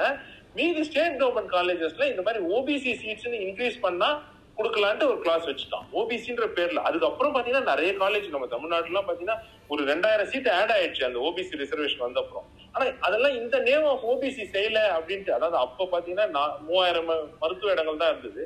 இப்ப ஐயாயிரத்தி ஐநூறு இருக்குன்னா கூட இவங்க அந்த டுவெண்ட்டி செவன் கொடுக்கவே மாட்டான் டுவெண்ட்டி செவன் பர்சன்ட் அக்ராஸ் இந்தியாவும் நடந்தாலும் இந்த நேம் ஆஃப் ஓபிசி நடந்தாதான் இதெல்லாம் ஒரு ஏமாத்துற வேலைங்க. இது எல்லாருக்கும் தெரியும். அது ஐஏஎஸ் ஆஃபீஸருக்கும் தெரியும் ஹெல்த் செக்ரட்டரிக்கும் தெரியும் ஜட்ஜுக்கும் தெரியும். அவங்க எல்லாருமே சேர்ந்து வச்சுட்டு இது ஆடுற ஒரு விளையாட்டு. என் தம்பி கூட ஃபேஸ்புக்ல எழுதிருப்பான் பருத்தி மூட்டைக்கு அந்த மூணு பேரை சந்தானம் சொல்லுவாருங்களா குடோன்ல இருந்து எடுத்துன்னு போய் நீ வயல்ல போடு. வயல்ல இருந்து எடுத்துன்னு வந்து வீட்டுல போடு. வீட்டுல இருந்து எடுத்துன்னு வந்து மறுபடியும் குடோன்ல போடு. அந்த மாதிரி நம்மள சுத்தி சுத்தி விளையாட்டு காட்டின்னு தான் இருக்காங்க. இது எல்லாருமே சேர்ந்து விளையாட்டு காட்டு. கேரண்டி வாங்கணும் ஆ சொல்லுங்க. இப்போ நான் என்ன சொல்றேன்? இப்போ சப்போஸ் தமிழ்நாட்டுல இருந்து ஆயிரத்தி நூறு சீட் நம்ம கொடுக்குறோம். ஆயிரம் ஒரு அசம்ஷன் ஆயிரம் சீட் நம்ம ஆல் இந்தியா கோட்டால கொடுக்குறோம். அதுல ஃபிஃப்டி பர்சன்டேஜ் இப்போ ஓபிசிக்கு போகணும் அக்கார்டிங் டு தமிழ்நாடு ரூல் அப்பனா ஒரு ஃபைவ் ஹண்ட்ரட் சீட்ஸ் பத்தி அவங்க ஓபிசிக்கு இயர் மார்க் பண்ணிக்க முடியாது. தமிழ்நாடு காலேஜஸ்ல கவர்மெண்ட் காலேஜஸ்ல இருக்கக்கூடிய ஃபைவ் ஹண்ட்ரட் சீட்ஸ் அவங்க ஓபிசிக்கு இயர் மார்க் பண்ணிட்டா முடிஞ்சு போச்சு சார் இதே மாதிரி மகாராஷ்டிரால இருக்க காலேஜஸ்ல அங்க சப்போஸ் டுவெண்ட்டி ஃபைவ் பர்சன்டேஜ் தான் ஓபிசினா அவங்க டுவெண்ட்டி ஃபைவ் பர்சன்ட் சீட்ஸ் மட்டும் அவங்க இயர் மார்க் பண்ணிக்கிட்டோம். அப்படி பண்ணா முடிஞ்சிடும்ல சார் இது? இங்க ஓபிசின்னு இல்லையா அது. இப்ப நம்ம சிக்ஸ்டி நைன் எப்படி கேட்க முடியும்? அதாவது ஒரு ரிசர்வேஷன் ஃபிக்ஸ் பண்ணிருக்கிறது டுவெண்ட்டி செவன் பர்சன்ட் ஓபிசின்னு தானே ஃபிக்ஸ் பண்ணிருக்கான். அது ஆல் இந்தியா கோட்டா அது. அது இப்ப நீங்க நீங்க சொல்றது இப்ப எப்படின்னா அது அந்த பிப்டீன் பர்சன்டேஜ் தராம தமிழ்நாடு சரண்டர் ஆன மாதிரி தான். சோ அந்த மாதிரி இப்போ இப்போ சரி இங்க நீங்க பிப்டி பர்சன்ட் ஃபிக்ஸ் பண்ணா கூட ஒரு ஒரு ஸ்டேட்ல அதுலயே நிறைய பேர் பாத்தீங்கன்னா வேற ஸ்டேட் ஸ்டூடெண்ட்ஸ் தானே வர முடியும். நீங்க இந்த பிப்டி பர்சன்ட் அது அதாவது செகண்டரி சார் அது செகண்டரி அது secondary but at least fifty percent seat OBC ஸ்டூடெண்ட்டுக்காக போதும் தமிழ்நாட்டுல இல்ல பட் இல்ல. அதர் ஸ்டேட் ஓபிசி வச்சு போகுது. இல்ல அது அது எந்த லாஜிக்ல அவன் கொடுக்க முடியும்? ஏன்னா அவன் கான்ஸ்டியூஷனல் கேரண்டில அடிபட்டுரும்ல. அதாவது 15% பர்சன்ட் இதுக்கு கான்ஸ்டியூஷனல் கேரண்டி ஷெட்யூல் காஸ்ட் கொடுக்கணும். எயிட்டீன் வந்து தமிழ்நாட்டுல எயிட்டீன் இருக்கு ஆனா ஆல் இந்தியால 15 தான். பட் ஷெட்யூல் ட்ரைபுக்கு பாத்தீங்கன்னா தமிழ்நாட்டுல ஒன்னு all India seven point five so நீங்க செவன் பாயிண்ட் ஃபைவ் கம்பல்சரியா கொடுத்தே ஆகணும். நீங்க அந்த 15 ஆல் இந்தியால ஆல் இந்தியால நடத்தப்படுகிற எந்த பரீட்சையாக இருந்தாலும் அது ஐஏஎஸ் ஆபீசர் ஆகட்டும் இல்ல வேற அதுக்கு ஒரு எட்டு ஒன்பது எக்ஸப்ஷன்ஸ் வச்சிருக்காங்க. இப்போ இஸ்ரோல ஸ்பெசிபிக் டிபார்ட்மெண்ட்ஸ் அதுக்கப்புறம் அந்த மாதிரி அந்த ஒரு எக்ஸப்ஷனா அந்த சட்டத்திலேயே இருக்கும்.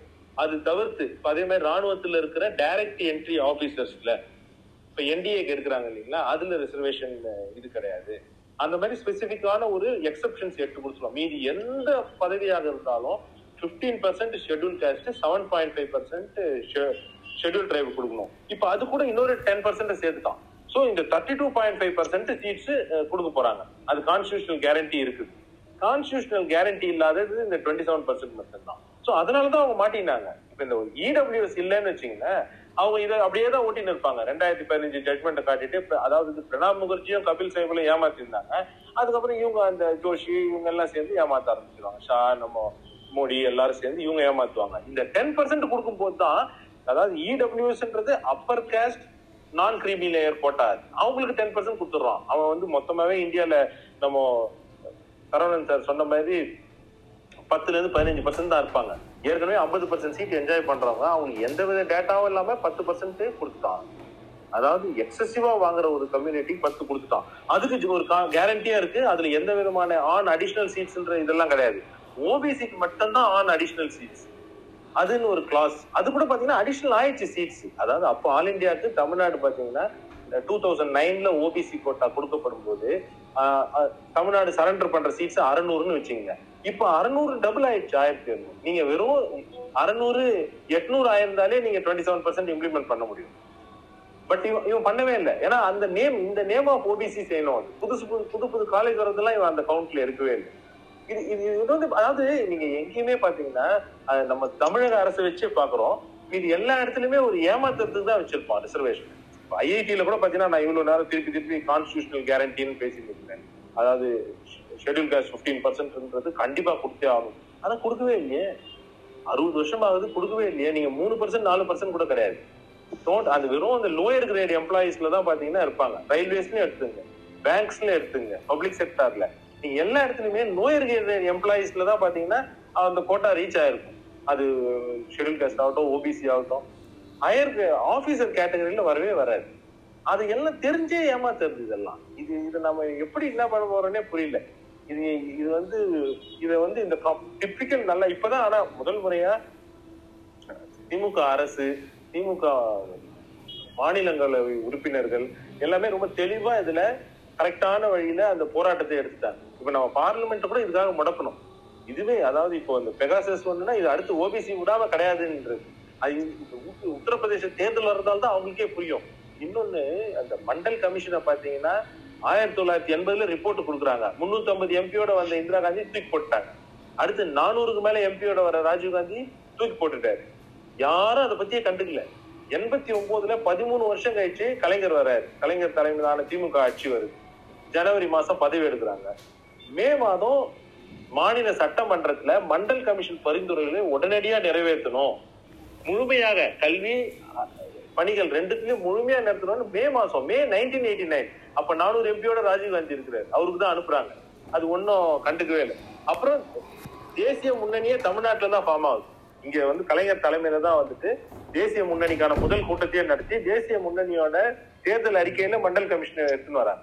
அதுலயும் அடுத்து ஆகஸ்ட் நைன்டீன் நைன்டில அதுக்கு ஏதாவது ரீசன் சொல்லுவாங்க தேவிலாலுக்கு எதிர்த்து இது பண்ணோன்ட்டு எயிட்டி நைன்லயே ஒரு மாநில முன் முதல்வரா மாநில சட்டமன்றத்துல மண்டல் கமிஷன் வந்து நிறைவேற்றணும்னு சொல்றாரு. அப்பதான் பாத்தீங்கன்னா விபி சிங் வந்துட்டு மத்திய அரசு பணிகள்ல கொடுக்குறாரு. வெறும் பணிகள்ல தான். எயிட்டி நைன் தேசிய முன்னணி அரசுல பாத்தீங்கன்னா டுவெண்ட்டி செவன் பர்சன்ட் அனௌன்ஸ் ஆகுது. உடனே ஸ்டே அது அனௌன்ஸ் பண்ணாது ஆகஸ்ட் ரெண்டாம் தேதி செப்டம்பர் மாசமே ஸ்டே கொடுத்துட்டான். ஒருத்தர் கூட அட்மிட் பண்ணல. அடுத்து மூணு வருஷம் கழிச்சு தான். தொண்ணூத்தி மூணுல தான் சேர்க்கவே முடியும். நம்ம பே- நம்ம சொல்லலாம். பாருங்க மூணு வருஷம் ஸ்டேவே இருந்தது.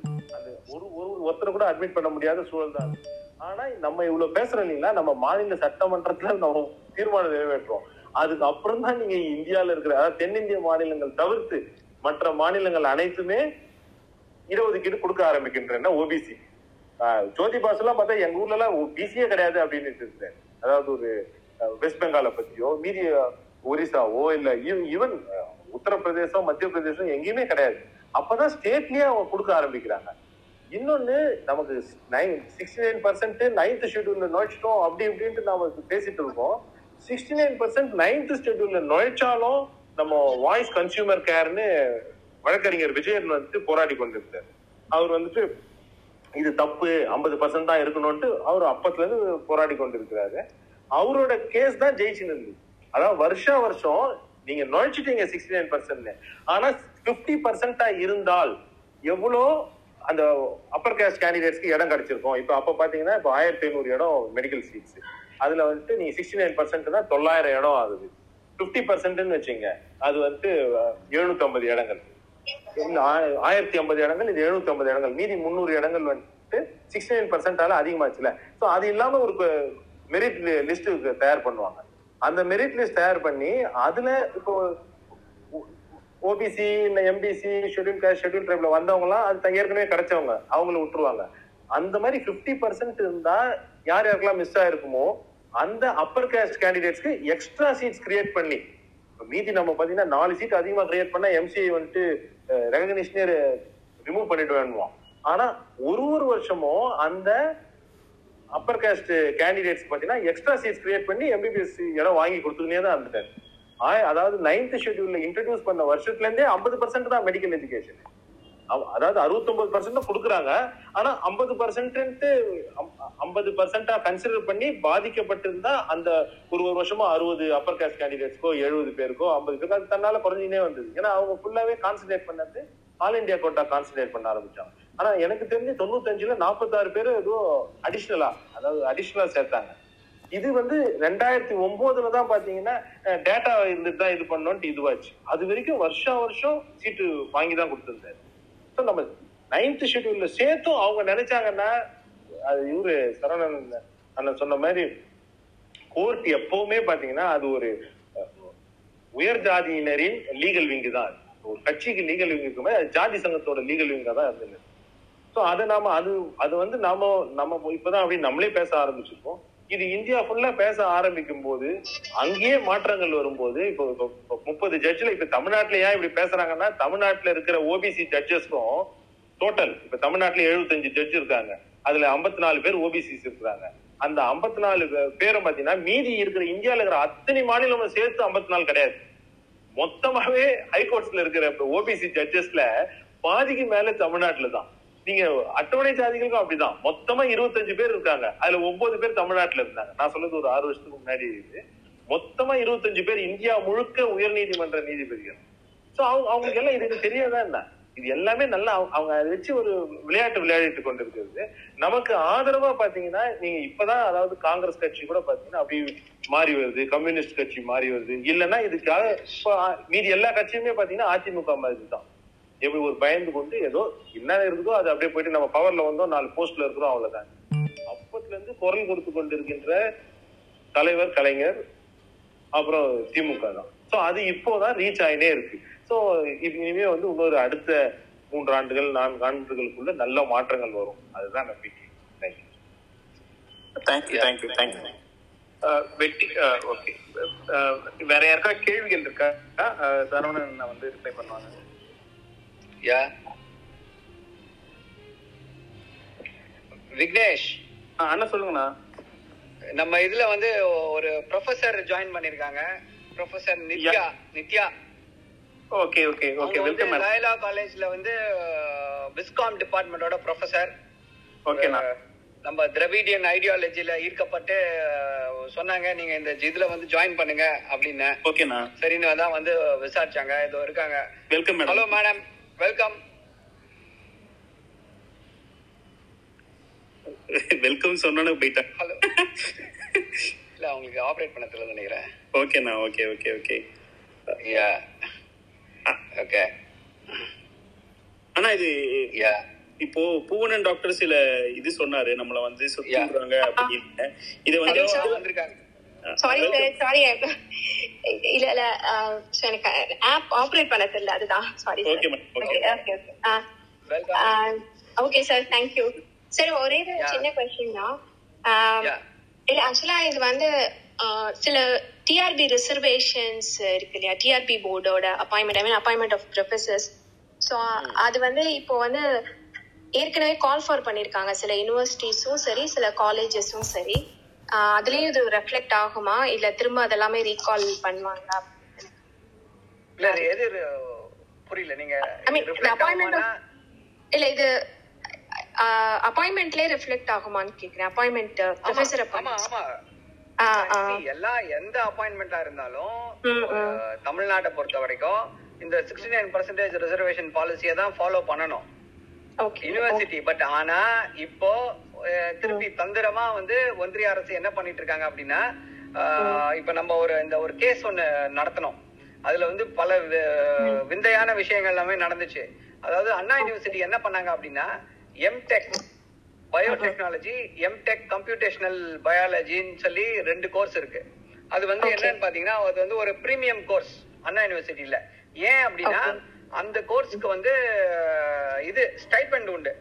Twenty five thousand. Rupees stipend கொடுப்பாங்க. ஃபீஸ் வந்து ரொம்ப. கம்மி. ஃபீஸ் வந்து fifty thousand sixty thousand per semester இதுவே நீங்க மத்த யூனிவர்சிட்டியில படிச்சிட்டீங்க அப்படின்னா பர் செமஸ்டருக்கு வந்து one lakh five fifty thousand something stipend கிடையாது. இந்த இதுக்கு மட்டும் இந்த இதுல மட்டும் ஸ்டைபெண்ட் உண்டு. சோ என்ன பண்ணாங்க? தமிழ்நாடு கவர்மெண்ட் வந்து நீ வந்து இது வந்து அண்ணா யூனிவர்சிட்டி நடத்துற கோர்ஸ் சோ நீங்க வந்து 50% பர்சன்டேஜ் ரிசர்வேஷனை கொடுக்கணும். அப்படின்னு sorry sixty nine percentage reservation கொடுக்கணும்னு சொல்லி சொல்லிச்சு. அவன் என்ன சொல்றான்? இல்ல இல்ல நாங்க வந்து 50% பர்சன்டேஜ் ரிசர்வேஷன் தான் கொடுப்போம். இது வந்து சென்ட்ரல் கவர்மெண்ட் வந்து ஃபண்ட் பண்ணுது.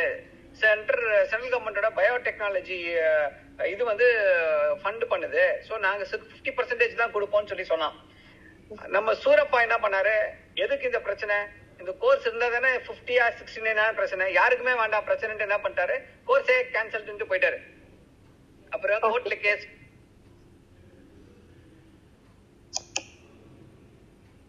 போட்டு இது பண்ணி ஜட்ஜும் என்ன பண்ணிட்டாரு? இல்ல இது வந்து சென்ட்ரல் கவர்மெண்ட் ஃபண்ட் பண்ணுது. நம்ம என்ன கேள்வி கேட்டோம் அப்ப அப்படின்னா சென்ட்ரல் கவர்மெண்ட் ஃபண்ட் பண்ணுதுன்னா அவன் ஸ்டைபெண்ட் கொடுக்குறான் மாசம் மாசம் வருஷம் வருஷம். அதுதான் அவன் கொடுக்குற ஃபண்டிங்கு நீங்க வந்து அந்த கோர்ஸ் நடக்கிறது வந்து நடக்கிறதுக்கு இடம் கொடுக்கறது அண்ணா யூனிவர்சிட்டி அப்புறம் ம, சம்பளம் டீச்சர்ஸ்க்கு சம்பளம் கொடுக்கறது வந்து இது இன்ஃப்ராஸ்ட்ரக்சர் எல்லாமே அண்ணா யூனிவர்சிட்டி இன்ஃப்ராஸ்ட்ரக்சர் இது எப்படி நீங்க வந்து சென்ட்ரலி ஃபண்டட்னு சொல்லி சொல்ல முடியும்? யூஜிசி கைட்லைன் படியும் எந்த கைட்லைன் படியும் அந்த ரெஸ்பெக்டிவ் ஸ்டேட் கவர்மெண்ட்ஸ் உடைய ரிசர்வேஷன் பாலிசியை தான் ஃபாலோ பண்ணணும்னு சொல்லி சொன்னோம். பட் ஜட்ஜி வந்து அதை வந்து ஏத்துக்கல. பட் நமக்கு என்ன நினைச்சோம்? அந்த டைம்ல என்ன யோசிச்சோம் அப்படின்னா சரி அட்லீஸ்ட் ஒரு ஐம்பது சதவீதம் இடமாவது வந்து பிற்படுத்தப்பட்டவர்களுக்கு கிடைக்குமே. கோர்ஸே இல்லாம போச்சு அப்படின்னா அந்த ஐம்பது சதவீதம் இல்லாம போயிடுமேன்றதுக்காக நம்ம வந்து அதை ஒத்துக்கிட்டோம். இது வந்து அண்ணா யூனிவர்சிட்டியில நம்ம எல்லாரும் தெரிஞ்சு பண்ணதுனால. ஆனா இதே கோர்ஸ் வந்து அண்ணாமலை யூனிவர்சிட்டியில இருக்கு. இன்னும் ரெண்டு யூனிவர்சிட்டியில காரண்யா யூனிவர்சிட்டி ஏதோ ஒரு யூனிவர்சிட்டி அந்த யூனிவர்சிட்டியில எல்லாம் இடபிள்யூஎஸ் கோட்டாவை இந்த வருஷம் இம்ப்ளிமெண்ட் பண்ணாங்க.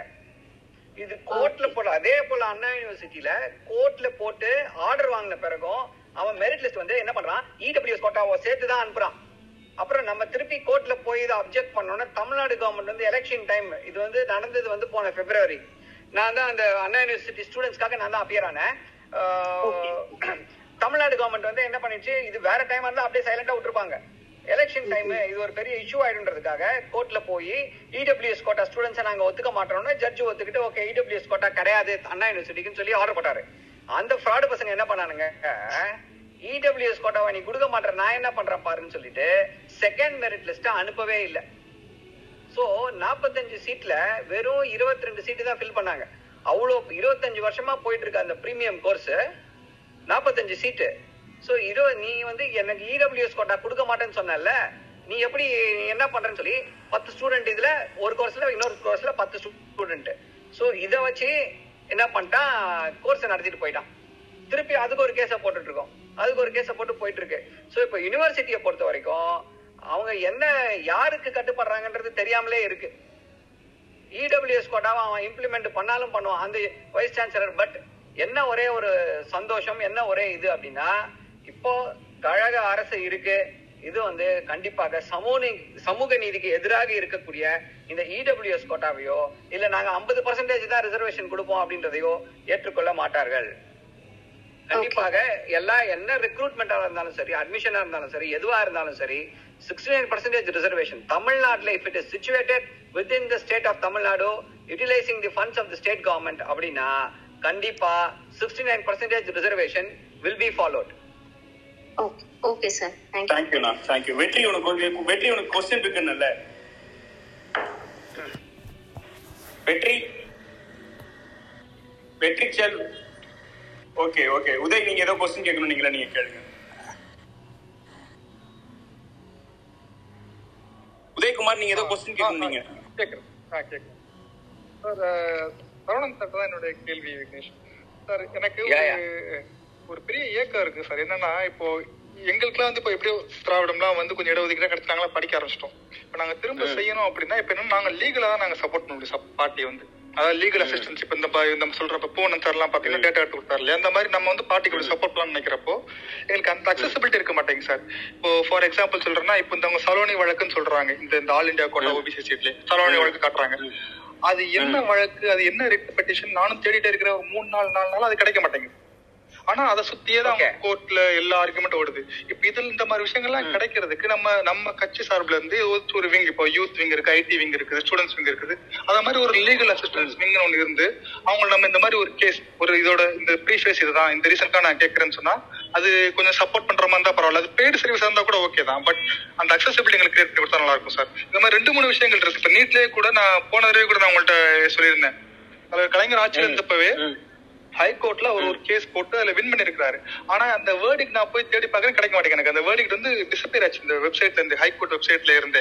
அதெல்லாம் இப்ப யாராச்சும் ஒருத்தங்க இருந்தாங்க நம்ம வந்து அதெல்லாம் நமக்காக நின்னு பேசணும். நம்ம ஹிஸ்டரியில் நின்னு பேசுறது மாதிரி நீட் வந்த புதுசுலயே முத முதல்ல எந்த ஆட்சி அதுக்கு எதிராக சட்டப்பூர்வமா வென்று காமிச்சது அப்படின்னா கலைஞருடைய ஆட்சி நம்ம நம்மள்ட்ட வந்து டான்ஜிபிள் ப்ரூஃபா இருக்கும். இந்த மாதிரி நிறைய ரெண்டு. மூணு விஷயங்கள் இருக்கு சார் நீங்க அதுக்கெல்லாம் கொஞ்சம் Okay. பார்ட்டியில கொஞ்சம் பேசி ஒரு நல்லா இருக்கும் இது பண்ணி இந்த மாதிரி ரிசர்வேஷன் சம்பந்தப்பட்ட இதுக்கு வந்து ஒரு ஆர்கேவ் வேணா கிரியேட் பண்ணலாம்.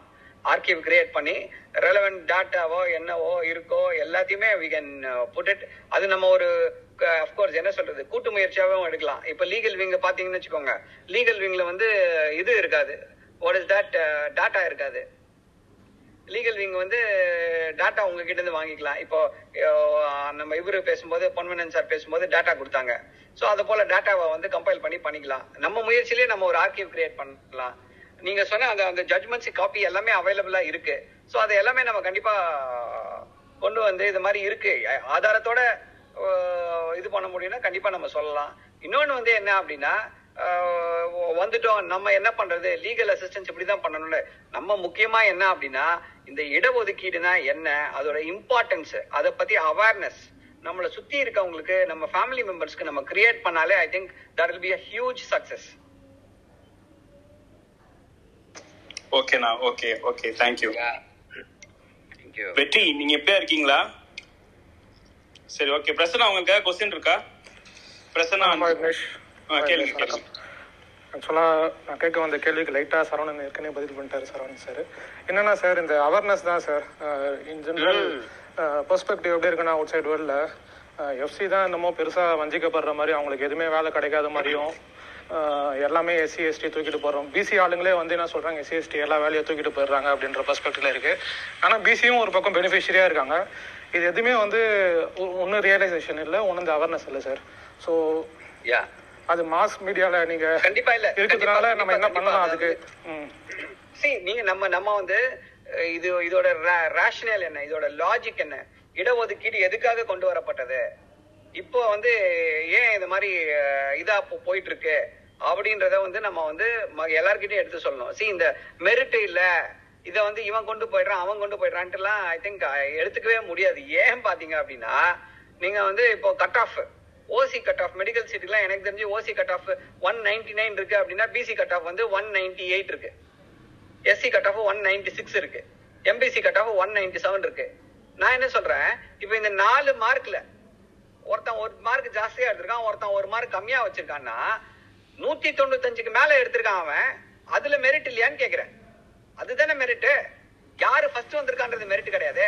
நீ அங்க அந்த த்ரெஷ் தாண்டி வந்திருக்கியான்றது தானே மெரிட்டு ஆமா சார். இது இது நம்ம இது இது இது இது லாஜிக்கலோட நம்ம எல்லாருக்கிட்டையும் நம்ம போய் எக்ஸ்பிளைன் பண்ணாலே தே வில் அண்டர்ஸ்டாண்ட் இப்போ வந்து மெரிட் இல்ல அப்படின்னு சொல்றது வந்து இப்போ சி இந்த டிஃபரன்ஸ் நம்ம வந்து இந்த இடஒதுக்கீடு வரும்போது ஒரு நாற்பது வருஷத்துக்கு முன்னாடி வந்து இந்த டிஃபரன்ஸ் வந்து ஜாஸ்தியா இருந்திருக்கலாம். ஓசியோட கட் ஆஃப் வந்து ஒன் நைன்டி ஃபைவ் இருந்திருக்கலாம் பிசியோட கட் ஆஃப் வந்து ஒன் ஃபிஃப்டி இருந்திருக்கலாம் ஒன் சிக்ஸ்டி இருந்திருக்கலாம். பட் இப்போ இப்போ ஐ திங்க் அந்த அந்த டிஃபரன்ஸ் வந்து டோட்டலா ஸ்மஜ் ஆயிடுச்சு. அந்த டிஃபரன்ஸே கிடையாது. யாருக்கும் இந்த டிஃபரன்ஸே கிடையாது. கரெக்ட் கா ஓசி காம்படிஷனா கரெக்ட் நீ உன் ஆளுங்களுக்குள்ள சண்டை போடு. உன் பூலுக்குள்ள சண்டை போடு நீ. உன் பூலுக்குள்ள சண்டை போட்டு உன் பூலுக்குள்ள பத்து பேர் இருக்கா அப்படின்னா அந்த பத்து பேருக்குள்ள நீ ரெண்டு பேரா வா மூணு பேரா வா. நீ ஏன் மத்தவங்களுக்கு கொண்டு வர? மத்தவங்கள உன் குரூப்ல சேராதவங்களையே நீ இதுல கொண்டு வர. சோ நம்ம அதை முக்கியமா வந்து நம்ம அதை தெளிவா புரிஞ்சுக்கணும். நம்ம தெளிவா புரிஞ்சுக்கிட்டு நம்ம அதை வந்து ஒரு எளிமையா எல்லாருக்கும் புரியுற வகையில எக்ஸ்பிளைன் பண்ணா I think definitely everybody will understand that இப்போ என்னன்னா சரி ஒரு டென் இயர்ஸ்க்கு முன்னாடி என்ன கேட்டீங்கன்னா எனக்கு இதெல்லாம் பத்தி ஒண்ணுமே தெரியாது.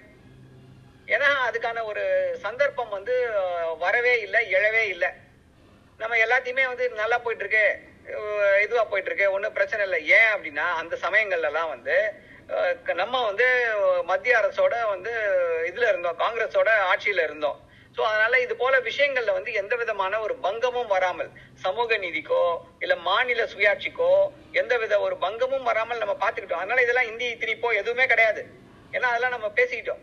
ஓ- பாஜக வந்தது ஒரு வகையில நான் நல்லதுன்னு தான் நினைப்பேன். ஏன் அப்படின்னா நம்ம வந்து பேக் டு பேசிக்ஸ் அப்படின்ற மாதிரி நம்ம எல்லாருக்குமே வந்து இப்ப இத பத்தி பேச வேண்டிய கட்டாயம் ஏற்பட்டுருச்சு இப்ப நம்ம அதே ஒரு இதுல இருந்துன்னு வச்சுக்கோங்க. ஒரு இருபது வருஷம் யாருமே இத பத்தி பேசாம போயிருப்பாங்க.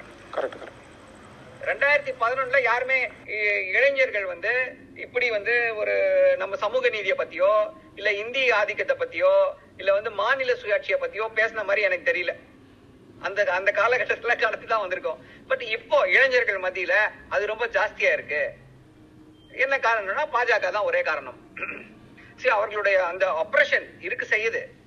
பட் அதுல அதுலயே ஒரு நன்மை என்ன அப்படின்னா நம்ம வந்து ஒரு தலைமுறையை தயார் பண்ணிட்டோம். இளைஞர் தலைமுறையை இளைஞர் படையை வந்து ரெடி பண்ணிட்டோம். இவங்கெல்லாம் வந்து ஃபைட் பண்றாங்க என்னன்றதை புரிஞ்சுக்கிட்டாங்க.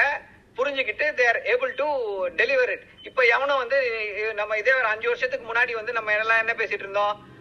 ரிசர்வேஷன்னால வேலை வாங்கிட்டு அவன் பாரு ஐடி கம்பெனில உட்காந்துட்டு ரிசர்வேஷனுக்கு அகிஸ்டா பேசிட்டு இருக்கான்ட்டு. இப்போ அந்த மாதிரி யாரையா சொல்ல முடியுமா நீங்க? ரொம்ப கம்மியா தான் இருப்பாங்க என்ன காரணம்னா இவனோட ஆபரேஷன் ஆபரேஷன் வந்து எல்லாத்தையும் வெளியில கொண்டு வந்துருச்சு. எல்லாரையும் வந்து ஒரு அவேர்னஸ் கிரியேட் பண்ண வச்சிருச்சு. கரெக்ட் சார் அதுக்கப்புறம் இந்த மாதிரி அதாச்சும் Yeah. பெனிஃபிஷரிஸோட டீடைல் வந்து பப்ளிக் டொமைன்ல அவைலபிளா சார் ஃபார் எக்ஸாம்பிள் இப்போ பூவனன் சார் வந்து இப்போ சொன்னாரு இத்தனை நீதிபதிகள் இருக்காங்க பிசி இத்தனை நீதிபதி எஃப்சி இருக்காங்க.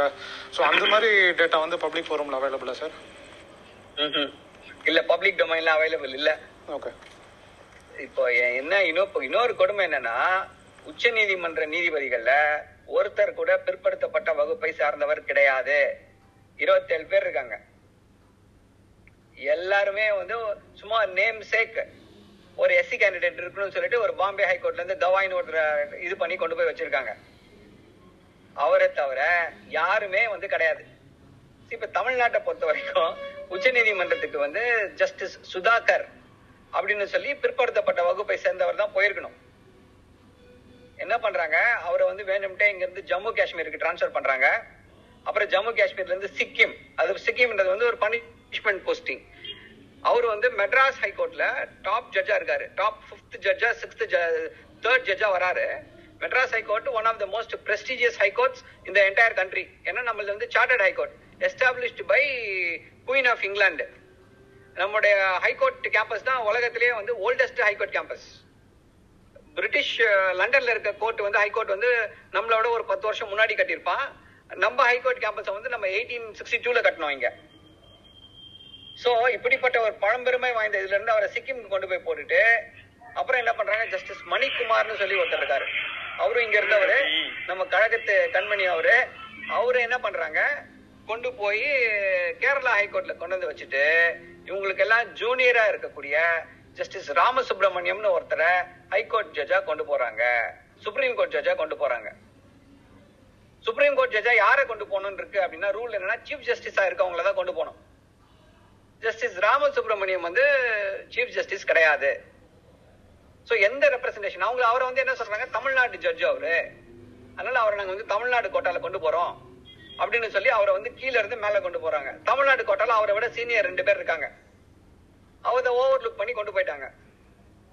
ஸோ இப்படிதான் வந்து அங்க வந்து எல்லா விஷயங்களும் நடந்துட்டு இருக்கு தமிழகத்தை தாங்க தமிழ்நாட்டை பொறுத்த வரைக்கும் என்னன்னா ஆல்மோஸ்ட் வந்து நம்ம 50 57 செவன் ஜட்ஜஸ் இருக்காங்கன்னு வச்சுக்கோங்க இப்போ. 57 செவன்ல almost ten to 15 judges are from the forward community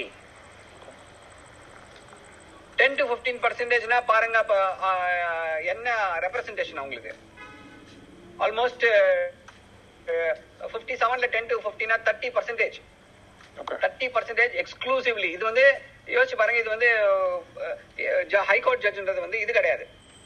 எழுதி எக்ஸாம் எழுதியோ இல்ல இதை பேஸ் பண்ணியோ போறது எல்லாமே வந்து அப்ஜெக்டிவா வந்து செலெக்ஷனே கிடையாது. ஹைகோர்ட் ஜட்ஜ் வந்து சப்ஜெக்டிவ் செலெக்ஷன் மூணு பேர் சேர்ந்து இவர் ஓகேன்னு டிசைட் பண்ணிட்டாங்கன்னா ஓகே அவரு. எப்படி? இந்த மாதிரி அப்ஜெக்டிவ் அப்ஜெக்டிவ் ஸ்டாண்டர்ட்ஸ் இல்லாம சப்ஜெக்டிவா கொண்டு போகக்கூடிய விவகாரங்கள்ல இடங்கள்ல எல்லாத்துலயும் அவங்க ஆளுங்களை கொண்டு வராங்க. தேங்க்ஸ் சார் சோ பப்ளிக் டொமைன்ல டாட்டாவே கிடையாது. நீங்க இதை பத்தி பேசவே முடியாது. உங்களுக்கு நீங்க. இன்சைட் இன்ஃபர்மேஷன் நீங்க ஒரு லாயரா இருக்கீங்க. இது எல்லாம் பத்தி தெரியுது அப்படின்னா தான் நீங்க இதை சொல்லவே முடியும். கரெக்ட் ஆமாம் சார் அதனால தான் சார் நிறைய டிபேட்டில் வந்து அன்ஃபார்ச்சுனேட்லி வந்து அதுக்கான ஃப்ரெண்ட்ஸ் ஸ்கூலில் சொல்கிறேன் அதுக்கான மெசேஜ் வந்து கரெக்டாக கடத்த முடியல. இப்போ வந்து எனக்கு அதில் இன்ட்ரெஸ்ட் இருக்கிறதுனால நான் வந்து மெயினாக இதை பற்றி ஐடியா யாரு கிடைச்சதுன்னா இந்த ராஜராஜன் ஒருத்தர் ரவிசங்கர் இவங்களெல்லாம் நான் ஃபாலோ பண்ணுறேன் அதனால தான் எனக்கு எனக்கே வந்து லாஸ்ட் ஒரு ஃபோர் ஃபைவ் இயர்ஸாக தான் அதை பற்றி ஒரு கொஞ்சம் ரியலைசேஷன் இருக்கு. ஸோ இது அடுத்த ஜென்ரேஷன் இல்லை இருக்கிற ஜென்ரேஷனுக்கு வந்து ஏன்னா டிஎம்கே வந்து எவ்வளோ பெரிய வேலை பண்ணியிருக்கு சோஷியல் ஜஸ்டிஸ்ன்ற. பயங்கரமான டொமைன்ல ஒர்க் பண்ணிருக்கு. ஆனா இதை பத்தி அவேர்னஸ் இல்லாத அதை வச்சு நான் அரௌண்ட் தேர்ட்டி ஃபைவ் வச்சுக்கோங்களேன். இன்னும் டுவெண்ட்டிஸ்ல இருக்கவங்க சுத்தமா அதை பத்தி நாலேஜே கிடையாது. சாரி அப்படி சொல்லக்கூடாது. கம்மியா இருக்கு நாலேஜ் கண்டிப்பா வரும். கண்டிப்பா அவங்களுக்கு அவேர்னஸ் வரும். ஏன் அப்படின்னா அவங்களுக்கு தான் இப்போ வந்து அவங்க தான் இப்போ நிஜமாவே பாதிக்கப்பட போகிறது யார் அப்படின்னா இந்த disastrous economic policy disastrous social பாலிசினால பாதிக்கப்பட போறது யாருன்னா இப்போ இருபது வயசுல யார் இருக்காங்களோ இருபதுல இருந்து இருபத்தஞ்சு வயசுல யார் இருக்காங்களோ அவங்க தான். அவங்களுக்கு தான் வேலை கிடைக்காம இப்ப முப்பத்தஞ்சு வயசுல நீங்க நல்ல வேலையில இருப்பீங்க உங்களுக்கு வந்து டென் இயர்ஸ் பேக் நீங்க வந்து படிச்சு வேலைக்கு வரும்போது we had a wonderful economy both இந்த state and the central government and wonderful policies உங்களுக்கு இப்ப நல்ல வேலையில கிடைச்சிருக்கும் நீங்க நல்லா செட்டில் ஆயிருப்பீங்க. பட் இப்போ இருபது வயசுல இருக்கேன் இருபதுல இருந்து இருபத்தஞ்சு வயசுல இருக்கவன் தே ஆர் சஃபரிங் யாருக்கும் வேலை கிடைக்கல. அஞ்சு வருஷம் படிச்சுட்டு வந்தானா பத்தாயிரம் ரூபாய் சம்பளம் இன்ஜினியருக்கு எனக்கே ஆச்சரியமா இருந்தது. பத்தாயிரம் ரூபாய் தான் கொடுப்பீங்களா? ஆமாங்க ஃபர்ஸ்ட் பத்தாயிரம் ரூபாய் தான் கொடுப்போம். அப்புறம் ஆறு மாசம் கழிச்சு அது இருபத்தஞ்சாயிரம் ரூபாயா மாறும் அப்படின்றாங்க. பத்தாயிரம் ரூபாய் அஞ்சு வருஷம் இருபது லட்சம் இருபது லட்சம் படிச்சு செலவு பண்ணிட்டு பத்தாயிரம் ரூபாய் சம்பளத்துக்கு போக எப்படி மனசு வரும்? ஸோ ரொம்ப மோசமான இது இருக்கு. ஸோ அவன் வந்து அது ஏன் இந்த மாதிரி இருக்குன்னு சொல்லி அவங்க யோசிக்கும் பொழுது அப்போ அவங்களே வந்து கண்டுபிடிப்பாங்க. இப்ப நம்ம அந்த மாதிரி ஆட்களை டார்கெட் பண்ணி அவங்க கிட்ட இந்த விஷயத்த கொண்டு போகணும். அப்போ என்ன ஆகும்னா இன்னொரு ரெண்டு தலைமுறைக்கு ஈஸியா வந்து விவரங்கள் கொண்டு செல்லப்படும். Thank you sir Saravanan sir. Thanks sir, Saravanan sir ஒரு கேள்வி. அதாவது வந்து எண்பத்தி ஒன்பதுல கலைஞர் வந்ததுக்கு அப்புறம் தான் வந்து இப்ப இந்த மிகவும் பிற்படுத்தப்பட்டோர் இடஒதுக்கீடு தொகுதி கொண்டு வராரு. இப்ப நமக்கு வந்து திராவிட இயக்க வரலாறு படிச்சோனாலோ இல்ல வகுப்புரிமை போராட்ட வரலாறு படிச்சோனாலோ இல்ல ஜாதிவாரி ஏன் இடஒதுக்கீடு வேண்டும்னு அண்ணா எழுதினதை படிச்சோம்னா அன்றைக்கு இருந்த காலகட்டத்துல எத்தனை அந்த பதவிகள்ல வந்து எத்தனை பார்ப்பனர்கள் எத்தனை முன்னணி பார்ப்பனர் அல்லாதார் பின்னணி பார்ப்பனர் அல்லாதார் தாழ்த்தப்பட்டோர்ன்ற லிஸ்ட் வச்சிருக்கிறாங்க. நான் வந்து எண்பத்தி ஒன்பதுல இருந்து பாக்குறேன். எண்பத்தி ஒன்பதுல மிகவும் பிற்படுத்தப்பட்டோர் இடஒதுக்கீடு கொடுத்ததுக்கு அப்புறம் அதற்கு முன்னாடி இந்த ஜாதி இந்த மிகவும் பிற்படுத்தப்பட்டோருங்கிற தொகுதி உருவாக்கப்பட்டதுல ஒரு நூத்தி பதினாலு ஜாதிகள் இருக்கு இல்லைங்களா? இந்த ஜாதிகளை சேர்ந்தோர் எண்பத்தி ஒன்பதுக்கு முன்னாடி எத்தனை பேர் வந்து பொறியியல் கல்லூரிக்கு போனாங்க? எத்தனை பேர் மருத்துவக் கல்லூரிக்கு போனாங்க? இந்த எண்பத்தி ஒன்பதுக்கு அப்புறம் எவ்வளவு பேர் போயிருக்கிறாங்க? அன்றைக்கு எவ்வளவு மொத்த இடங்கள் இருந்தது அதுக்கப்புறம் எவ்வளவு மொத்த இடங்கள் இருந்ததுங்கிற மாதிரியான டேட்டா எதுவுமே வந்து பப்ளிக் டொமைன்ல கிடையாது. இப்ப நம்மளும் அதை பிரசன்ட் பண்றது இல்லை யாருக்கும். அப்படி இருக்கும்போது இந்த இடஒதுக்கீடால் பயன்பெற்று போய் ஐடி கம்பெனியில உட்காந்து இடஒதுக்கீடு எதிராக பேசுறான் பேசுறான்னு அவனை மட்டுமே குற்றம் சொல்றதுனால இதுல இதுல ஏதாவது விடிவு வரப்போதான்னா கிடையாது. இப்ப இப்ப வந்திருக்கக்கூடிய இந்த விடிவே நீங்க சொல்ற மாதிரி இவங்களுடைய அப்ரேஷன் அக்ரஷனால தான் வந்திருக்குதே ஒழிய இயல்பா இந்த இந்த இடஒதுக்கீடு கொள்கையின் மீது இருக்கக்கூடிய ஈடுபாட்டால் இந்த விளைவு வரல. அப்படி வர்றதுக்கு தொடர்ச்சியா நம்ம ஏன் தகவல்களை கொடுக்கவே மறுக்கிறோம்னு கேக்குறேன். நம்ம சைடுல இருந்து. இப்ப அண்ணா வந்து அன்னைக்கு எழுதின போது ஆட்சியில இருந்தது வேற யாரோ? பேராசிரியர் அந்த புத்தகத்தை எழுதும் போது ஆட்சியில இருந்தது வேற யாரோ? அவர்களால் வேறு கட்சி ஆட்சியில் இருந்த போது கூட தகவல்களை திரட்டி எடுக்கும் போது நம்மளுடைய கட்சி ஆட்சிக்கு வந்ததுக்கு அப்புறமா அந்த மாதிரியான தகவல்களை திரட்டி ஏன் மக்களுக்கு கொடுக்க மறுக்கிறோங்கிறதா என்னோட கேள்வியா இருக்கு. இல்ல இல்ல இல்ல இல்ல. கொடுக்க மறுக்கல. இப்போ ஒரு நல்ல நல்ல ஒரு கேள்வியை கேட்டிருக்கீங்க நீங்க. எண்பத்தொன்பதுக்கு இருபது சதவீதத்துக்கு முன்னாடி இருக்கும் பொழுது எத்தனை பேர் வந்தாங்கன்னு கேட்டீங்க. அதாவது ஒரு சின்ன இதை சொல்லிடுறேன்னா நம்ம ரெண்டாயிரத்தி ஆறுல இருந்து ரெண்டாயிரத்தி பதினொன்னு வரைக்கும் ஆட்சியில இருக்கும் பொழுது அப்போ வந்து பாமகவோட கூட்டணியில இருந்தோம். கூட்டணியில இருக்கும்போது பாமக வந்து என்ன பண்ணாங்க? எங்களுக்கு வந்து உள்ளிட ஒதுக்கீடு கண்டிப்பா கொடுக்கணும் அப்படின்னு சொல்லி பெரிய கோரிக்கை வைக்கிறாங்க. அசெம்பிளில அதை வந்து ஒரு கோரிக்கையா வைக்கிறாங்க. நீங்க பண்ணணும் அப்படின்னு சொல்லி வற்புறுத்துறாங்க தலைவர்கிட்ட. அப்ப தலைவர் வந்து நீங்க கேட்குற இதே டாட்டாவை கொடுக்குறாரு.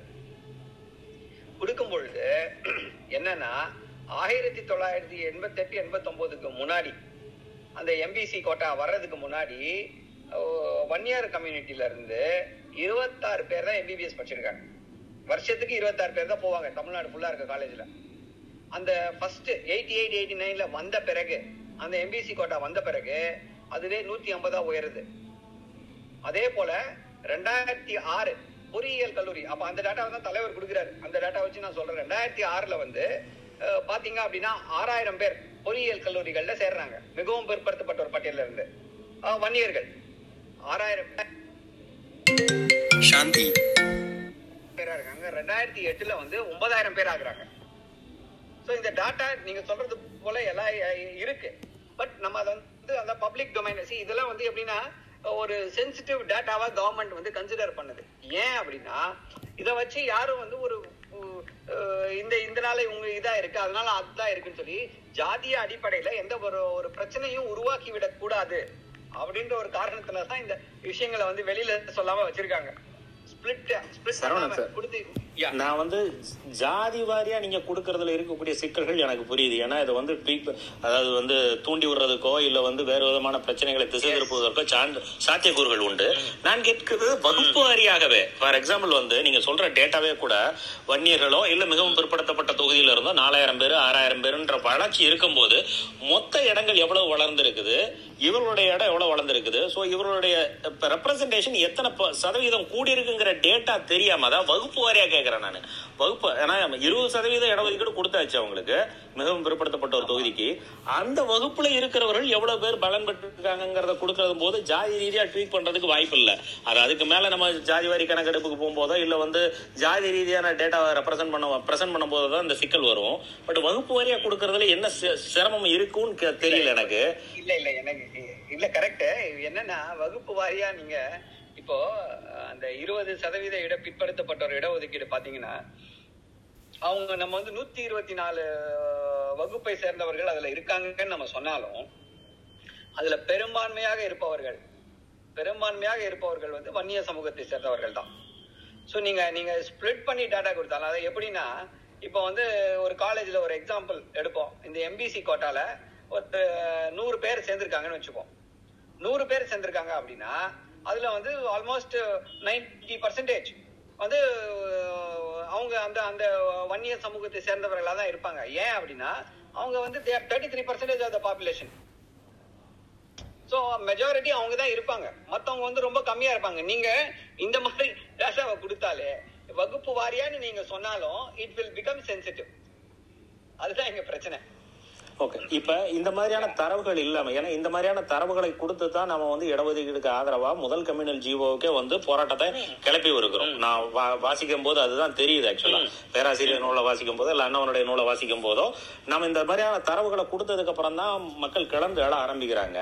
இப்ப நாம இடஒதுக்கீடுக்கு ஆதரவாக ஒரு கருத்துருவாக்கத்தை இந்த பிற்படுத்தப்பட்ட சமூகங்களுக்கு மிகவும் பிற்படுத்தப்பட்ட சமூகங்களுக்கு நம்ம கொடுக்கணும்னா இப்ப பூவண்ணன் டாக்டர் கேட்கிற மாதிரி நமக்கு வந்து கான்ஸ்டியூஷனல் இது வந்து வேணும்னா அஷூரன்ஸ் வேணும்னா நம்ம இந்த மாதிரியான தரவுகளை கொடுக்காம அவர்களை எப்படி இழுக்க முடியும்? நான் தகவலே கொடுக்கல. நான் இந்த மாதிரி பலனே பெறலன்னு அவன் நினைச்சிட்டு இருக்கிறான். இல்ல நீ பலன் பெற்று இருக்கங்கிற தகவலை நான் கொடுக்காம அவனை எப்படி நான் போராட்ட காலத்துக்கு அழைத்து வருவது?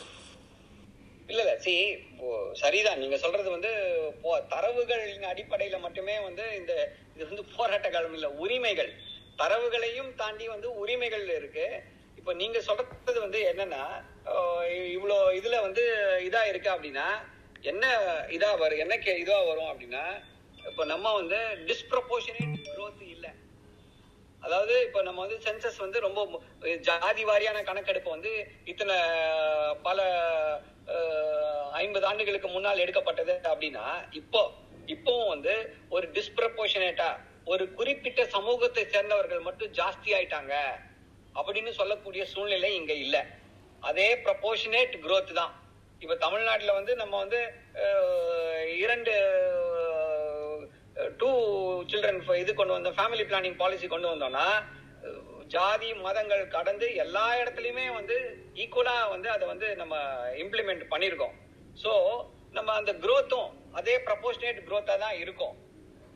அதனால நான் என்ன ஏன் இதை சொல்றேன் அப்படின்னா இந்த இதுல வந்து எந்த விதமான ஒரு இன்ஜஸ்டிஸும் இருக்காது இம்பேலன்ஸ் இருக்காது அப்படின்னு சொல்லி சொல்றேன்.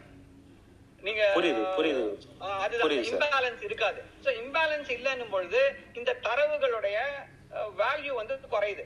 இப்ப நீங்க சொல்றது போல அக்யூரசி வேண்டியது இல்ல we can we can take an appropriate value. Appropriate value X சமூகம் வந்து ஆயிரத்தி தொள்ளாயிரத்தி முப்பத்தி ஒண்ணுல ஜாதி வாரி கணக்கெடுக்கும் போது பத்து பர்சன்டேஜ் இருந்தாங்க. இந்த அந்த எக்ஸ் சமூகம் வந்து இன்னைக்கு வந்து எண்பது சதவீதமா இருக்காங்க. அப்படின்னா நம்ம பயப்படலாம். ஒய் சமூகம் வந்து அறுபது சதவீதமா இருந்துச்சு. ஆனா ஒய் சமூகம் இன்னைக்கு வந்து இருபத்தஞ்சு சதவீதமா குறைஞ்சிருச்சு. அப்படின்னா நம்ம பயப்படலாம். பட் தமிழ்நாடோட பியூட்டி அதுதான். எல்லாருக்குமே எக்ஸ்க்ளூசிவ் growth. எல்லா பாலிசியும் எல்லாரையும் போய் சேர்ந்துச்சு. உண்மை உண்மை வைக்கல் சார். இப்ப நமக்கு வந்து இன்னைக்கு வந்து திராவிடர் கழக தலைவர் ஆசிரியர் வீரமணி வந்து ஒரு அறிக்கை கொடுத்திருக்கிறாரு. மத்திய அரசாங்கம் போஸ்ட்போன் பண் பண்ணிட்டே இருக்குது ஜாதிவாரி கணக்கெடுப்ப. இப்ப நம்ம சொல்றோம் இந்த ஜாதிவாரி தகவல்களை வெளியில கொடுத்தா இட் will கெட் பீக்ட் அப்படிங்கிறோம். ஆனா ஜாதிவாரி கணக்கெடுப்பு நடத்தணும்னு ஆசிரியர் சொல்றாரு. இது ரெண்டும் முரண்பாட்டான சிக்கலா இல்லையா? இல்ல தகவலா இல்லையா? இல்ல இல்ல நான் நான் என்ன சொல்றேன்? முரண்பாடான தகவல் நான் ஏன் கொடுக்க மாட்டாங்கன்றதுக்கு ஒரு காரணமா சொன்னேன். ஏன். கொடுக்காம இருக்காங்கன்றதுக்கு இது ஒரு காரணம் அப்படின்னு சொல்லி சொல்றேன். ஆனா இப்போ இந்த ஜாதி வாரியான கணக்கெடுப்பு அப்படின்னும் பொழுது நீங்க கேட்டது வந்து ரிசர்வேஷன் அதனால பலனடைந்தவர்கள்.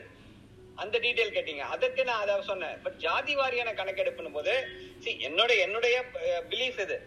டிஸ்ப்ரப்போர்ஷனேட்டா எனக்கு தெரிஞ்சு எந்த ஒரு கம்யூனிட்டியும் க்ரோ ஆகல. அதனாலதான் ஸ்மூத்தா இவ்வளவு நாள் வந்து ஒரு பிரச்சனை இல்லாம ரிசர்வேஷன் பாலிசி வந்து இவ்வளவு நாளா இதுவா போயிட்டு இருக்கு. இப்போ நான் இன்னொரு கருத்தையும் நான் சொல்ல விரும்புறேன். இந்த இடத்துல வந்து நேற்று வந்து தமிழக முதல்வர் வந்து இந்த ten point five percentage reservation இது இந்த ஆணையை போடுறதுக்கு முன்னாடி தமிழக தேர்வாணைய குழு நிர்வாகிகள் அந்த ஊர்ல உறுப்பினர்கள் தலைவர்களை சந்திச்சு ஆலோசனை பண்ணாங்க. ஸோ எதுக்கு வந்து இந்த தமிழக தேர்வாணைய குழு உறுப்பினர்களை சந்திச்சு ஆலோசனை பண்றாங்க? அவங்க கிட்ட தான் அந்த டேட்டா இருக்கும். அவங்களுக்கு தெரியும்.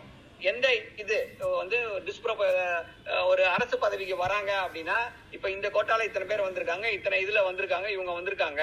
ஸோ இவங்களுடைய ரெப்ரஸன்டேஷன் இவங்களுடைய இது எல்லாமே சரியா தான் இருக்கு. ஸ்கியூடு டேட்டா இருக்குன்னு வச்சுக்கோங்க. இப்ப பத்து வருஷத்துக்கு முன்னாடி வந்து எக்ஸ் கம்யூனிட்டி வந்து பத்து பேர் வேலைக்கு வராங்க. இன்னைக்கு அதே எக்ஸ் கம்யூனிட்டில இருந்து இன்னைக்கு வந்து நூறு பேர் வேலைக்கு வராங்க அப்படின்னா பயப்படலாம். பத்து பேர் இருக்காங்க வேலைக்கு. இப்ப வந்து பன்னெண்டு பேர் பதிமூணு பேர் வராங்க. ஒய் கம்யூனிட்டிலயும் அதே தான் இருபது பேர் வேலைக்கு வந்துட்டு இருந்தாங்க ஒவ்வொரு இதுல இருந்தும். இப்ப வந்து அவங்க வந்து அஞ்சு பேர் ஆயிட்டாங்கன்னா நம்ம அதை வந்து தப்பு ஏதோ நடந்துருக்குன்னு சொல்லி பார்க்கலாம். அவங்க வந்து இருபதுல இருந்து பதினெட்டு ஆயிருக்காங்க பத்தொன்பது ஆயிருக்காங்க இல்ல இருபத்தி நாலாயிருக்காங்க அப்படின்னு நம்ம பயப்பட வேண்டாம். சோ இந்த ஒரு மீடியன் இதை வச்சுட்டு தான் இவங்க போறாங்க. என்னன்னா நம்ம வந்து இந்த இவர்கள் செய்வது வந்து ஒரு சரியான இதுவா தான் இருக்கும். ரொம்ப எக்ஸ்ட்ரீம் மெஷர்ஸ் ஏன் அப்படின்னா தமிழகத்தை பொறுத்தவரை எந்த விதமான சாதிய அரசியலும் ஒர்க் அவுட் ஆகாது. ஒரு குறிப்பிட்ட சாதியை தூக்கி பிடிச்சு அரசியல் பண்ணாங்கன்னா அவங்கள வந்து மக்கள் நிராகரித்து விடுவார்கள். இப்ப திமுக வந்து இவ்வளவு ஸ்ட்ராங்கா இருக்குன்னா ஒரே காரணம் என்ன அப்படின்னா நம்ம எல்லாருக்குமான கட்சியா இருக்கும். எந்த ஒரு தனிப்பட்ட சாதியையும் தூக்கி பிடிக்காத கட்சியா இருக்கும். அதுதான் அதற்கு ஒரே காரணம். நன்றி நன்றி. வெற்றி. கேளு. ரெண்டு நாளைக்கு முன்னாடி தமிழ்நாடு பிற்படுத்த பிற்படுத்தப்பட்ட நலத்துறை அமைச்சர் வந்து கிரீமிலேயர் தொடர்பான ஒரு அரசாணை வெளியிட்டிருந்தது ஒரு கைடன்ஸ் மாதிரி. அதுல வந்து இன்கம் அதாவது சேலரி பிளஸ் விவசாய சம்பந்தமான இன்கம் வந்து எடுக்கக்கூடாதுன்னு சொல்லிட்டு ஒரு சர்க்குலர் ஒன்று போட்டிருக்காங்க. இது இதோட சிக்னிபிகன்ஸ் என்னென்ன? இதோட இம்பார்ட்டன்ஸ் என்னன்னா? லாஸ்ட் இயர் வந்து மோடி கவர்மெண்ட் இருக்கிற யூனியன் கவர்மெண்ட் வந்து ஒரு சர்க்குலரை ரிவைஸ் பண்ணாங்க. என்னன்னா ஓபிசி கிரிமினல் கால்குலேஷன்ல வந்து சேலரி பிளஸ் அந்த ஃபார்மோட இன்கமும் எடுத்துக்கணும்னு சொல்லிட்டு லாஸ்ட் இயரே ஒரு சர்க்குலர் வந்தது இந்த. இந்த இந்த வருஷம் வந்து அதை ரிவர்ஸ் பண்ற மாதிரி நம்ம ஒரு சர்க்குலர் போட்டிருக்கோம் இதோட. சிக்னிபிகன்ஸ் என்ன மத்த ஸ்டேட்ல இதோட ரியாக்ஷன் என்ன இதை கொஞ்சம் எக்ஸ்பிளைன் பண்ணுங்க. கண்டிப்பா சி இப்போ நம்ம இவர் வந்து இதுக்கு முன்னாடி வந்து நம்ம நண்பர் பொன்வண்ணன் பேசும்பொழுது தெளிவா சொன்னாங்க. ஓபிசிக்கும் சிக்ஸ்டி நைன் பர்சன்டேஜ் ரிசர்வேஷனுக்கும் இருக்கக்கூடிய டிஃபரன்ஸ் என்னன்ட்டு. ஸோ அந்த டிஃபரன்ஸை ஃபர்ஸ்ட் நம்ம புரிஞ்சுக்கணும். சி ஓபிசி அப்படின்னா அவன் என்ன பண்ணுவான் அப்படின்னா எல்லாரையும் வந்து ஓபிசின்னுவான் யாரு நம்ம இங்க டிஸ்கிரி கிளாசிஃபை பண்ணிருக்க மாதிரி Muslim BC Muslim MBC denotified communities அப்படின்னு சொல்லி கிளாசிபிகேஷன் கிடையாது அங்க சென்ட்ரல் கவர்மெண்ட்ல வெறும் ஓபிசி தான். ரெண்டே கேட்டகரி ஓசி ஓபிசி அப்புறம் எஸ்சி எஸ்டி ஸோ இந்த இந்த கேட்டகரி தான். என்ன ஆகுது அப்படின்னா இப்போ நம்ம வந்து ஒரு சென்ட்ரல் கவர்மெண்ட்ல வேலைக்கு போறோம். இல்ல வந்து இதுக்கு போறோம். சென்ட்ரல் கவர்மெண்ட்ல வந்து ஆல் இந்தியா கோட்டால வந்து எக்ஸாமுக்கு போறோம். சீட்டுக்கு போறோம். மெடிக்கல் சீட்டுக்கு போறோம். இல்ல ஏதாவது ஒரு இன்ஜினியரிங் காலேஜ் சீட்டுக்கு போறோம். இதுக்கு போறோம் அப்படின்னும் பொழுது அவன் வந்து நம்ம வந்து கிரீமி லேயர் நான் கிரீமி லேயரை தமிழ்நாடு அரசு இம்ப்ளிமெண்ட் பண்ணல.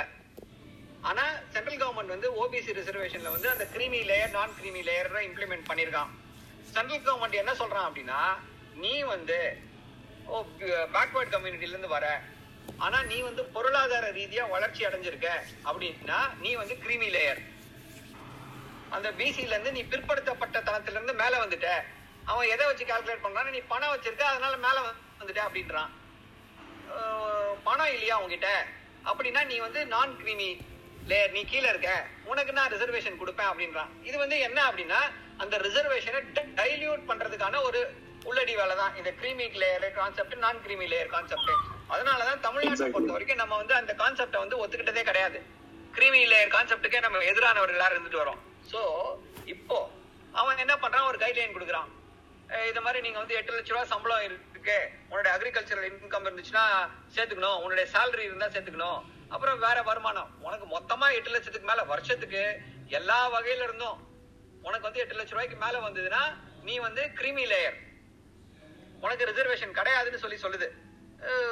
மத்திய அரசு. இப்ப நம்ம என்ன பண்றோம்? அந்த கிருமி லேயர் அந்த இதை வந்து அவன் மத்திய அரசு நீ அப்படி பண்றியா? நாங்க என்ன பண்றோம் பார் அப்படின்னு சொல்லிட்டு நம்ம என்ன பண்றோம்? வருமானம். ஃபார்ம் இன்கம் அக்ரிகல்ச்சர் இன்கம் இதை கணக்கில் சேர்த்துக்க மாட்டோம். உனக்கு வந்து சேலரி வருது அப்படின்னா அது வந்து உன்னோட இன்கம்ல கிடையாது. For calculation of OBC creamy layer non creamy layer agricultural income வந்தா அதையும் நாங்க சேர்த்துக்க மாட்டோம். அதை விட உனக்கு வந்து நீ பூர்வீகமா சொத்து வச்சிருக்க. அந்த சொத்துல இருந்து உனக்கு வந்து வாடகை வருது. அந்த வாடகையே எட்டு லட்ச ரூபாய்க்கு மேல வரணும் உனக்கு. இல்ல வந்து உனக்கு வந்து நீ பிசினஸ் பண்ணிட்டு இருக்க. அந்த பிசினஸ்ல இருந்து உனக்கு வந்து இன்கம் இவ்வளவு வருது. அப்படின்னு சொல்லி அந்த அந்த இன்கமும் எட்டு லட்ச ரூபாய்க்கு மே- மேல போச்சுன்னா கிரீமி லேயர் அந்த இதுக்கு கீழே இருந்தாதான் நான் கிரீமி லேயர் இப்போ இந்த ரெண்டு காம்போனண்ட்டையும் நம்ம எடுத்துட்டோம் அப்படின்னா என்ன ஆகுது அப்படின்னா ஒரு மிகப்பெரிய எண்ணிக்கையில் இருக்கக்கூடிய பிற்படுத்தப்பட்ட மக்கள் அந்த கிரீமி லேயர்ல நான் கிரீமி லேயர்ல வந்துருவாங்க. சோ அவங்களுக்கு வந்து மத்திய இடங்கள்ல மத்திய வேலை வாய்ப்புகள்லயும் சரி இதுலயும் சரி அவங்களுக்கு வந்து வாய்ப்புகள் கிடைக்கும். இப்போ இவன் கிளவரா என்ன பண்றான் நீ வருமானத்தை சேர்த்துட்டேன்னா ஒரு கவர்மெண்ட் எம்ப்ளாயியா இருப்பாங்க. ஈஸியா எட்டு லட்ச ரூபா வருமானம் இப்ப அந்த எட்டு லட்ச ரூபா வர- வருஷத்துக்கு எட்டு லட்ச ரூபா வருமானத்தை வைத்துக்கொண்டு என்ன பண்ண முடியும்னு நீங்க நினைக்கிறீங்க இப்போ? எட்டு லட்ச ரூபா வருமானம்னா எவ்வளவு? ஐம்பதாயிரம் ஐம்பதாயிரம் ரூபா வருமா? எவ்வளவு வரும்? ஐம்பதாயிரம் சாரி எழுபத்தஞ்சாயிரம் ரூபா வருமானம் வரும். அப்பாக்கு எழுபத்தஞ்சாயிரம் ரூபா வருமானம் எந்த வயசுல? நீங்க காலேஜ் பார்க்குற வயசுல இருபதாவது இருபது உங்களுக்கு இருபது வயசு இருக்கும் பொழுது அப்பாக்கு எழுபத்தஞ்சாயிரம் ரூபாய்க்கு மேல சம்பளம் தான் நீங்க ஓபிசி கிடையாது அப்படின்றான். அப்போ உங்களை படிக்க வைக்கிறதுக்கு அப்பா எவ்வளவு செலவு பண்ணிருப்பாரு நீங்க ஒரு பையன் தானா? இல்ல ரெண்டு பசங்க மூணு பசங்க இருந்தாங்கன்னா அந்த எழுபத்தஞ்சாயிரம் ரூபாய் சம்பளம் பத்துமா? இதையெல்லாம் கணக்குல வச்சுதான் என்ன பண்ணிருக்கோம் நம்ம வந்து அது கிடையாது. நீ பிற்படுத்தப்பட்டவனதான் இருப்ப அப்படின்னு சொல்லி இது பண்றோம். ஆனா இதே மா அதே அதே ஒன்றிய அரசு என்ன பண்ணுது? நான் இந்த இடபிள்யூஎஸ் கோட்டா. இடபிள்யூஎஸ் கோட்டாக்கு இங்கே கொடுக்குற அந்த இதை விட ஜாஸ்தியான கம்மியான இதை தான் வந்து வச்சுருக்காங்க. த்ரெஷோல்டு வந்து கம்மி. ஸோ இடபிள்யூஎஸ் கோட்டாவில் இடபிள்யூஎஸ் கோட்டாக்கும் இந்த ஓபிசி கிரிமி லேயர் நான் கிரிமி லேயருக்கும் ஒரே அளவுகோலான்னு பார்த்தீங்கன்னா ஒரே அளவுகோல் கிடையாது. ரெண்டுத்துக்கும் என்னன்னா ஒரே தாத்பரியம் தான். ரெண்டுமே வந்து based on your economy based on your capacity monetary capacity ஆனா ரெண்டுக்கும் வேற வேற அளவீடு ஏன்? ஏன்னா அதுல எல்லாரும் வரணும்னு நினைக்கிறான். இதுல வந்து யாரெல்லாம் ஃபில்டர் பண்ண முடியுமோ அவங்க எல்லாத்தையும் ஃபில்டர் பண்ணணும்னு நினைக்கிறான். இப்போ ஏன் இது சிக்னிபிகன்ஸ் ஆகுது அப்படின்னா இப்போ நீங்க வந்து இந்த கிரீமி லேயர்ல வந்து காம்படிஷன் வந்து கம்மியா இருக்குன்னு வச்சுக்கோங்க. அவங்க ஐடியா எல்லாமே என்ன அப்படின்னா எப்படியாவது ரிசர்வேஷன்ல வந்து போட்டி போட முடியாத அளவுக்கு அந்த இதை வந்து லிமிட்டை வந்து ஜாஸ்தி ஆக்குறது இப்ப எஸ்சி எஸ்டி இருக்காங்க அப்படின்னா அவங்களுக்கு வந்து என்ன பண்றது? அறுபது பர்சன்டேஜ் எலிஜிபிலிட்டி வேணும் அப்படின்னு சொல்லி சொல்றது. இல்ல எழுபது பர்சன்டேஜ் எலிஜிபிலிட்டி வேணும்ன்றது. சோ பத்து சீட் இருக்குன்னு வச்சுக்கோங்க எஸ்சி எஸ்டி இதுக்கு. என்ன பண்ணுவாங்க? அவங்க அதுல வந்து ஒரு அஞ்சு பேர் தான் வருவாங்க. சோ இவன் என்ன பண்ணுவான்? அஞ்சு பேர் தாங்க எலிஜிபிளா இருக்காங்க. அதனால மீதி அஞ்சு சீட் இருக்கு. அந்த அஞ்சு சீட்டை நான் ஓபன் பூல் கொண்டு போறேன்னு சொல்லி ஓபன் பூல் கொண்டு போயிடுவான். ஓபிசிலையும் அதே தான். நீங்க யோசிச்சு பாருங்க எட்டு லட்ச ரூபாய்க்கு கம்மியா சம்பளம் வாங்குறவங்க மட்டும்தான் ஓபிசியா ரிசர்வேஷன் கேட்க முடியும் அப்படின்னா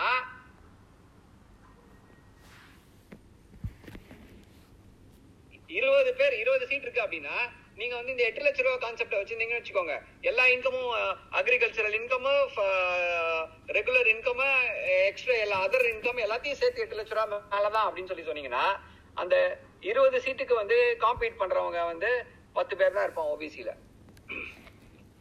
அவனை மட்டும் தான் அந்த சம்பளத்துக்கு அவ்வளவு கம்மியா வாங்கியிருக்க முடியும். அத்தனை பேர் தான் அங்க குவாலிஃபை ஆயிருப்பாங்க.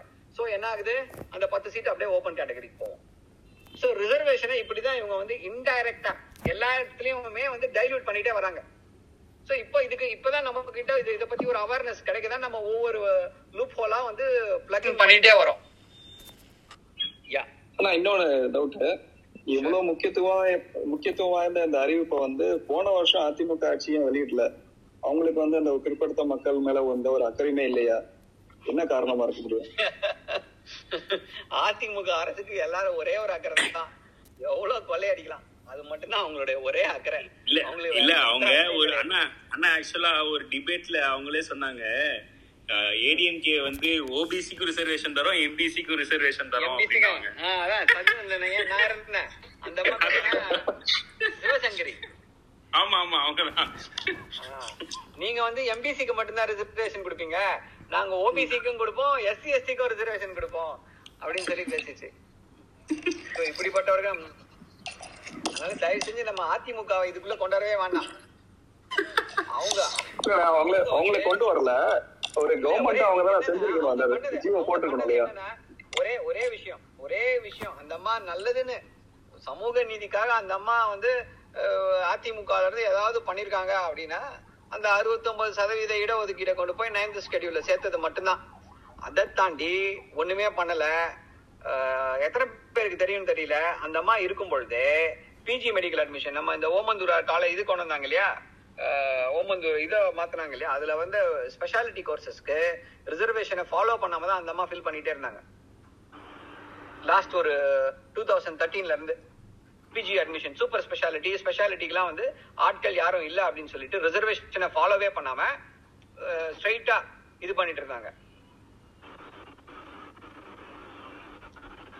வேற யாருக்கும் கேள்வி இல்ல அப்படின்னா என்னோட லாஸ்ட் கேள்வி அதை எடுத்துக்கலாம்? இப்போ வந்து ஓவரால் இந்தியன் ஓவரால் இந்தியன் யூனியன்ல வந்து எஸ்சி ஃபெடரேஷன் கொஞ்சம் ஸ்ட்ராங்கா இருக்கு. I mean with respect to reservation OBC வந்து ஏன் இவ்வளவு வீக்கா இருக்கு அப்படின்றத தெரிஞ்சுக்கலாமா நான் இல்ல இப்போ என்ன அப்படின்னா ஓபிசி தலைவர்கள் இல்ல. அதுதான் இப்போ நார்த் இந்தியால இரண்டு தலைவர்கள் தான் ஓபிசிக்கு ரொம்ப ஓபிசிக்காக குரல் கொடுத்து ரொம்ப இதுவா பண்ணது ரெண்டே பேர் தான் ஒன்னு லல்லு பிரசாத் யாதவ். இன்னொன்னு வந்து முலாயம் சிங் யாதவ். முலாயம் சிங் யாதவ் வந்து வெறும் ஓபிசி பாலிடிக்ஸ் மட்டும் உத்தரப்பிரதேஷ்ல எடுபடல. ஓபிசிக்கு அங்க வந்து என்ன தேவைப்படுதுன்னா அங்க வந்து எஸ்சிஸ் எஸ்சிஸ் ஜாஸ்தியா இருந்தாங்க. அண்ட் அப்பர் கம்யூனிட்டி பீப்புள் வந்து ஜாஸ்தியா இருந்தாங்க. அவங்க வந்து டிசைடர்ஸா இருந்தாங்க. ஏன் டிசைடர்ஸா இருந்தாங்க அப்படின்னா அவங்க வந்து பவர்ஃபுல்லா இருந்தாங்க. சரி தமிழ்நாடு மாதிரி எல்லாருக்குமே வந்து ஒரு பரவலாக்கப்பட்ட ஏற்றம் இல்ல. ஒரு குறிப்பிட்ட ஆளுங்க மட்டும்தான் மேல வருவாங்க. மத்தவங்க எல்லாம் அப்படியே கீழே தான் இருப்பாங்க. சோ இந்த ரெண்டு லீடர்ஸ் இதுல ரெண்டு லீடரை வந்து முலாயம் சிங் யாதவால ஓபிசி பாலிடிக்ஸ் பண்ணவே முடியல. ஓபிசி பாலிடிக்ஸ ஃபர்ஸ்ட் கிளாஸா பண்ணது யாருன்னா லாலு பிரசாத் யாதவ். அந்த ஒரே காரணத்துக்காக தான் அவர் மேல அவ்வளவு கேஸ போட்டு அவரை ஜெயில போட்டு தள்ளி அவரை வந்து இந்த மாதிரி ஆக்குனது அவங்க தான். அது அந்த அதுதான் ஒரே காரணம். தலைவர்கள் இல்லை இதை பத்தி பேசக்கூடிய தலைவர்கள் இல்ல. விபி சிங் பேசினாரு. விபி சிங்க பெருசா வந்து இது பண்ண விடலை. சோ அந்த இத இத பத்தி பேசக்கூடிய ஆக்சுவலி பாத்தீங்கன்னா ஓபிசி பாப்புலேஷன் தான் அங்கேயும் அங்கேயும் ஜாஸ்தி. நார்த் இந்தியாலயும் அவங்க தான் ஜாஸ்தி. பட் அவர்களுக்கு யாருக்குமே வந்து அவர்களுடைய உரிமைகள் என்னன்னே தெரியல. கம்யூனிஸ்ட்ல கம்யூனிஸ்ட் தான் த மோஸ்ட் எலிட்டிஸ்ட் ஆர்கனைசேஷன் அவங்க பொலிட் பீரோல இது வரைக்கும் இன்னும் கம்யூனிஸ்ட் எல்லாம் இடபிள்யூஎஸ் கோட்டால இருக்காங்கப்பா. அதான் சொல்றேன். இடபிள்யூஎஸ் கோட்டாவை சப்போர்ட் பண்ணவங்க தானே கம்யூனிஸ்ட் சோ பொது உடைமை பேசினாலும் சமூக நீதி அவங்களுக்கு இன்னும் ஒவ்வாத கருத்தா தான் இருக்கு. ஓகே ஓகேண்ணா ஓகே யாருக்கும் எதுவும் கொஸ்டின் கொஸ்டின் இல்லைன்னா நம்ம வைண்ட் அப் பண்ணிடலாம். எனக்கு ரெண்டு கொஸ்டின் இருக்கு பட் டைம் இருக்குமா? ஒரு ஃபைவ் மினிட்ஸ் கொஸ்டின் சொல்லுங்க சொல்லுங்க. இப்போ நம்ம யூஸ்வலா வந்து நிறைய இன்ஃபர்மேஷன் பாக்குறோம் ஆர்டிஐ டேட்டான்னு சொல்லிட்டு ஐஐடி மெட்ராஸ்ல இவ்வளோ ஐஏஎஸ் ஆபீசர்ஸ் இவ்வளோன்னு சொல்லிட்டு நம்ம ஜாதி வாரியா பாக்குறோம் இவ்வளோ பார்ப்பனர்கள் அப்படிங்கிற மாதிரி. உண்மையிலே ஆர்டிஐ டேட்டால ஜாதி ரீதியா தகவல் முடியுமா? கேட்டகரி வைஸ் தான் கொடுக்க முடியுமா? இவ்வளோ செட்டியார் இவ்வளோ முதலியார்னு கொடுக்க முடியுமா? இல்ல வந்து இந்தந்த கேட்டகரியில் இவ்வளவு பேருங்கிற மாதிரி தகவல் மட்டும் தான் கொடுக்க முடியுமா? கவர்மெண்டால கொடுக்கலாம். கொடுக்கலாம். கவர்மெண்ட் ஒரு பாரும் கிடையாது. ஆர்டிஐல வந்து என்ன டீடைல் கேட்டாலும் கொடுக்கலாம். சம்டைம்ஸ் அவன் வந்து தகவல் இருக்குமா அப்படின்னு தான் ஒரு சந்தேகமா ஆமா, இருக்கு. அந்த இருக்கும்ல, தகவல் கவர்மெண்ட் கிட்ட. இப்போ நீங்க இப்போ ஏன் கேக்குறேன்னா, நான் என்ன சொல்றேன்? எந்த ஃபார்ம் ஃபில் பண்ணீங்கனாலும் நீங்க வந்து பிசியா எம்பிசியா எஸ்சியான்னு கேட்பான் இஃப் சோ இண்டிகேட் த கம்யூனிட்டின்னு சொல்லி சொல்லுவான் அதுக்கு நீங்க ப்ரூஃப் வைக்கணும் இல்லையா? பிசின்னு சொல்லிட்டா போதாது இல்லையா? அதுக்கு ப்ரூஃப் வைக்கணும் இல்லையா? எந்த கம்யூனிட்டி நீங்க ஃபில் பண்ண ஆட்டோமேட்டிக்கா டேட்டா பேஸ்க்குள்ள போக போகுது. ஃபில்டரை போட்டு எடுக்க வேண்டியதுதான் வெளியில. கரெக்ட் பட் இத்தனை பார்ப்பனருக்குன்னு நம்ம சொல்றது எப்படின்னு தான் எனக்கு தெரியல. இப்போ ஜென்ரல்னு தான் ஃபார்ம்ல ஃபில் பண்ணுவோம். ஃபார் எக்ஸாம்பிள் இப்போ ஓபிசி நான் கிரிமின்னு வருது கிரிமி லேயர்னு வச்சுக்கோங்களேன். ஜென்ரலுங்கிறதுக்கே தான் வரும். அப்போ அந்த ஒரு வேலையில ஒரு ஆள் சேர்றான் அப்படின்னா ஜென்ரலுங்கிற அடிப்படையில் தான் சேருவான் ஓபிசி கிரிமி லேயர்ல இருக்கிறவன். அப்ப அவனும் அந்த பார்ப்பனர் லிஸ்ட்ங்கிறதுல வந்துருவானா அப்படின்னு ஒரு குழப்பம் இருக்கு இல்லையா? சோ சரியான தகவல் கொடுக்க முடியுமா இவ்வளவு பார்ப்பனர்? கண்டிப்பா கண்டிப்பா கொடுக்க முடியும். கண்டிப்பா செலக்ஷன்ல வந்து ஓபிசிக்கு வந்து கிரீமி லேயர் நான் கிரீமி லேயர்னு ஆப்ஷன் சூஸ் பண்ற மாதிரி ஒரு இடத்துல கொடுத்திருந்தாங்க. அந்த மாதிரி கிரீமி லேயர் கொடுக்குறாங்க. ஆனா அவங்க கேஸ்ட் சர்டிபிகேட் கொடுக்க வேண்டியது இல்ல கரெக்டா அதாவது அரசாங்கத்துக்கிட்ட பாத்தீங்கன்னா OBC ஏன்னா கொடுத்தாலும் ஒண்ணுதான் கொடுக்காட்டி ஒண்ணுதான் கரெக்டா கிரீமி லேயர் ஓபிசி இருக்காங்கன்னா. அப்போ வந்து ஒரு ஆள் சேர்றான் அப்படின்னா அவன் ஜென்ரலா ஓபிசி கிரீமி லேயராங்கிற அளவுக்கு தான் தெரியுமே பார்ப்பனரா இல்ல வந்து எந்த ஜாதி கிரீமி லேயர் அப்படின்ற தகவல் தகவல் கிட்ட இருக்குமானே எனக்கு ஒரு டவுட் இது முதல் சந்தேகம். ஓகே இன்னும் ஒண்ணு மட்டும் சின்ன கொஸ்டின் மட்டும் கேக்குறேன். சப்போஸ் கேட்டு முடிச்சிடுறேன். நீங்க டைம் இருந்துச்சு ஆன்சர் பண்ணுங்க. இப்போ வந்து இந்த பப்ளிக் செக்டார்ல பாத்தீங்கன்னா நீங்க சொன்னீங்க இல்லையா ஒரு ஒரு டுவெண்ட்டி ஓபிசி சீட்ஸ் இருக்கு இல்ல டென் ஆஃப் ஃபில் ஆகுது அப்படின்னா மீதி வந்து கேரி ஃபார்வர்ட் ஆகுமா இல்ல வந்து ஜென்ரல் ஓபன் யூஷுவல் ப்ரொசீஜர் என்ன? பப்ளிக் செக்டார் கம்பெனிஸ்ல பெல் இஸ்ரோ இங்கெல்லாம் கேரி ஃபார்வர்ட் ஆகுமா இல்ல வந்து ஜென்ரலுக்கு ஓபன் பண்ணி விட்டுருவாங்களா? அந்த சீட்ஸ் அப்படிங்கிறது என்னோட செகண்ட் டவுட்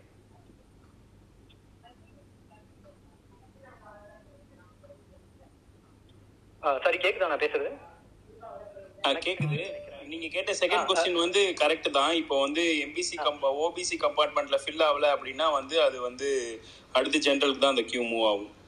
அதானே உங்க கொஸ்டின் எல்லா ஐஐடி இல்ல பப்ளிக் செக்டார் எல்லா இடத்துலயுமே அப்படிதான் சென்ட்ரல் கவர்மெண்ட் சென்ட்ரல் கவர்மெண்ட் வேலை வாய்ப்புல இருக்கிறதையும் சேர்த்து தான் நான் சொல்றேன். ஓகே தானாவே அந்த அந்த இயரே அப்படியே ஜெனரலுக்கு மூவ் பண்ணிடுவாங்க அத. ஆமா ஆமா ஆமா. ஓகே இன்க்ளூடிங் எஸ்சிசிஸ் எஸ்சிஎஸ்டி சீட்ஸ்லயும் அதே ஆமா ஆமா ஆமா ஆமா ஓகே. ஒரு நிமிஷம் ஆனா அந்த ஃபர்ஸ்ட் கொஸ்டினுக்கு பதில் இருக்கா? இல்ல அண்ணன் அண்ணன் வெளியே போயிட்டு வரணும்னு நினைக்கிறேன். அண்ணன் இல்ல இல்ல கால் ஏதோ வந்தது அவருக்கு. கால் ஏதோ வந்திருக்கு. ஓகே பூவனன் டாக்டர் நீங்க இருக்கீங்களா? இருக்கேன். இல்ல அந்த அதாவது இப்ப ஆர்டிஐ டேட்டா அப்படின்றது பாத்தீங்கன்னா அது நம்ம ஒர்க் பண்ணி வாங்கணும். இல்லைன்னா பொதுவா கொடுத்துடலாம். இப்ப ஒரு ஒருத்தருக்கு இப்ப தரப்படுறது அவங்களோட நம்ம அவங்களே அதையும் அவங்க மென்ஷன் பண்ணலாம் பண்ணாம விடலாம். அந்த இதுக்கு ஏன்னா இப்ப ரிலீஜன் டேட்டா எடுக்கிறோம் இல்லைங்களா? இப்ப நீங்க இப்ப இப்ப வந்து சில பேர் நீங்க இப்படி கூட ஒரு ஆர்டிஐ கேட்கலாம். யார் யாரெல்லாம் வந்துட்டு ரிலீஜன் காலத்தை எம்டியா விட்டாங்க? நோ ரிலீஜன் கொடுத்தாங்க. எதனாலும் அவங்க எடுக்கலாம். டேட்டா அவன் கஷ்டப்பட்டு எடுக்கணும் அவ்வளவுதான். அவன் அவன் பொதுவா பாத்தீங்கன்னா அவன் டேட்டா வந்துட்டு ரெஃப்யூஸ் பண்றதுக்கு தான் பாக்குறாங்களே தவிர பட் இப்ப இப்ப என்ன விட்டாங்கன்னு வச்சுங்களேன் நான் போய் ஐஐடில உட்காந்து இது பண்ணி அவங்கள கேட்டுட்டு அந்த டேட்டா வாங்கலாம். கொடுக்க விருப்பப்படலன்னு வச்சுங்களேன் கொடுக்க விருப்பப்படாதவர் நம்பர் முப்பத்தொன்னு ஜாதியை சொல்ல விரும்பாதவர். ஓசியில வந்துட்டு ஓசியில பார்ப்பனர்கள் நாற்பத்தெட்டு ரெட்டி பதினொன்னு இவங்க அகர்வால் முப்பத்தாறு அந்த மாதிரி டேட்டா கலெக்ட் பண்ணது ஒன்றும் பெரிய கஷ்டம் கிடையாது.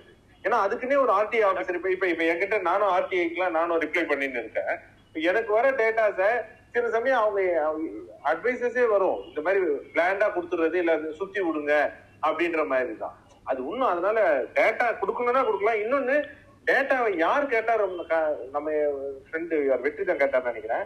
பார்லிமெண்ட்ல வந்துட்டு இதை ரொட்டீன் கொஸ்டினா வச்சிருக்கணும். இப்ப நம்ம வந்து இந்த சமூக நீதியில அக்கறை உள்ள பாராளுமன்ற உறுப்பினர்கள் மேலவை உறுப்பினர்கள் பாத்தீங்கன்னா ஒரு ஒரு மூணு மாசமும் ஏதாவது ஒண்ணுத்தோட டேட்டாவை கேட்டுட்டே இருக்கணும்.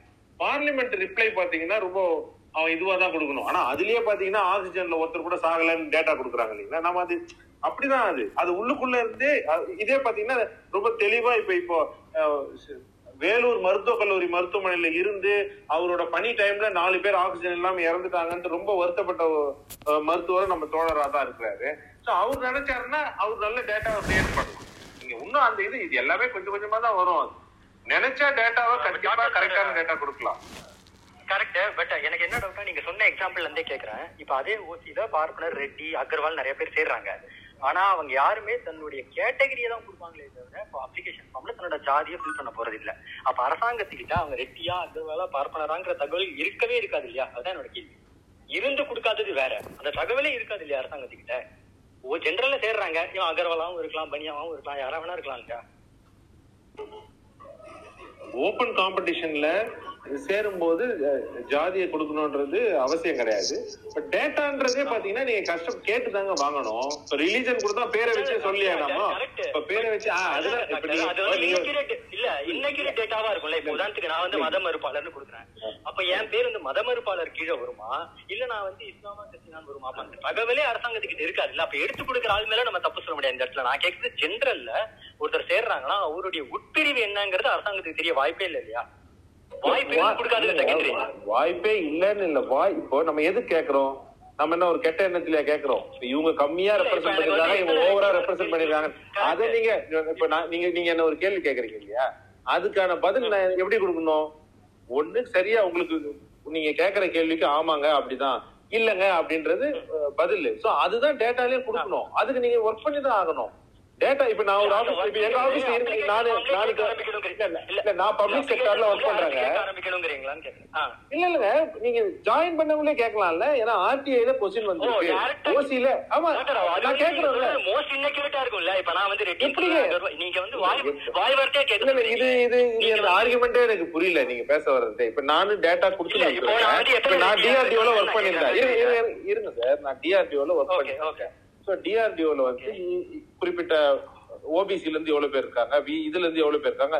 இப்ப ஓபிசில பாத்தீங்கன்னா ஆந்திரால இருக்கிற ஓபிசில இருந்து வந்தவங்க எவ்வளவு பேர்னு கேட்டா அதுவும் தான் கொடுக்கணும். ஏன்னா ஓபிசின்றத வெறும் குறிப்பிட்ட யாதவ்ஸ் மட்டும் டாமினேட் பண்றாங்க. மீதி பேருக்கு வேணும் அந்த மாதிரி டேட்டாவை எடுத்து தானே நீங்க சட்டநாதன் கமிஷன் அம்பாசங்கர் கமிஷன் எல்லாம் வந்தாங்க.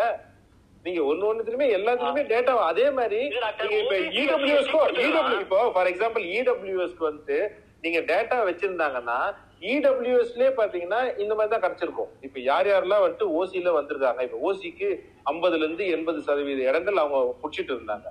அதுலயும் சில பேர் கிடைக்கல இருந்தா இடபிள்யூஎஸ் கொடுக்குறோம் அப்படின்னு எடுத்துன்னு வரான்னா அது அவன் டேட்டா கலெக்ட் பண்ணிட்டு கொடுக்கணும். அதனால தான் அவன் கமிஷனே ஃபார்ம் பண்ணல. நீங்க மண்டல் கமிஷன்ல டேட்டா இருக்கும் கொடுக்கலாம் டாக்டர்.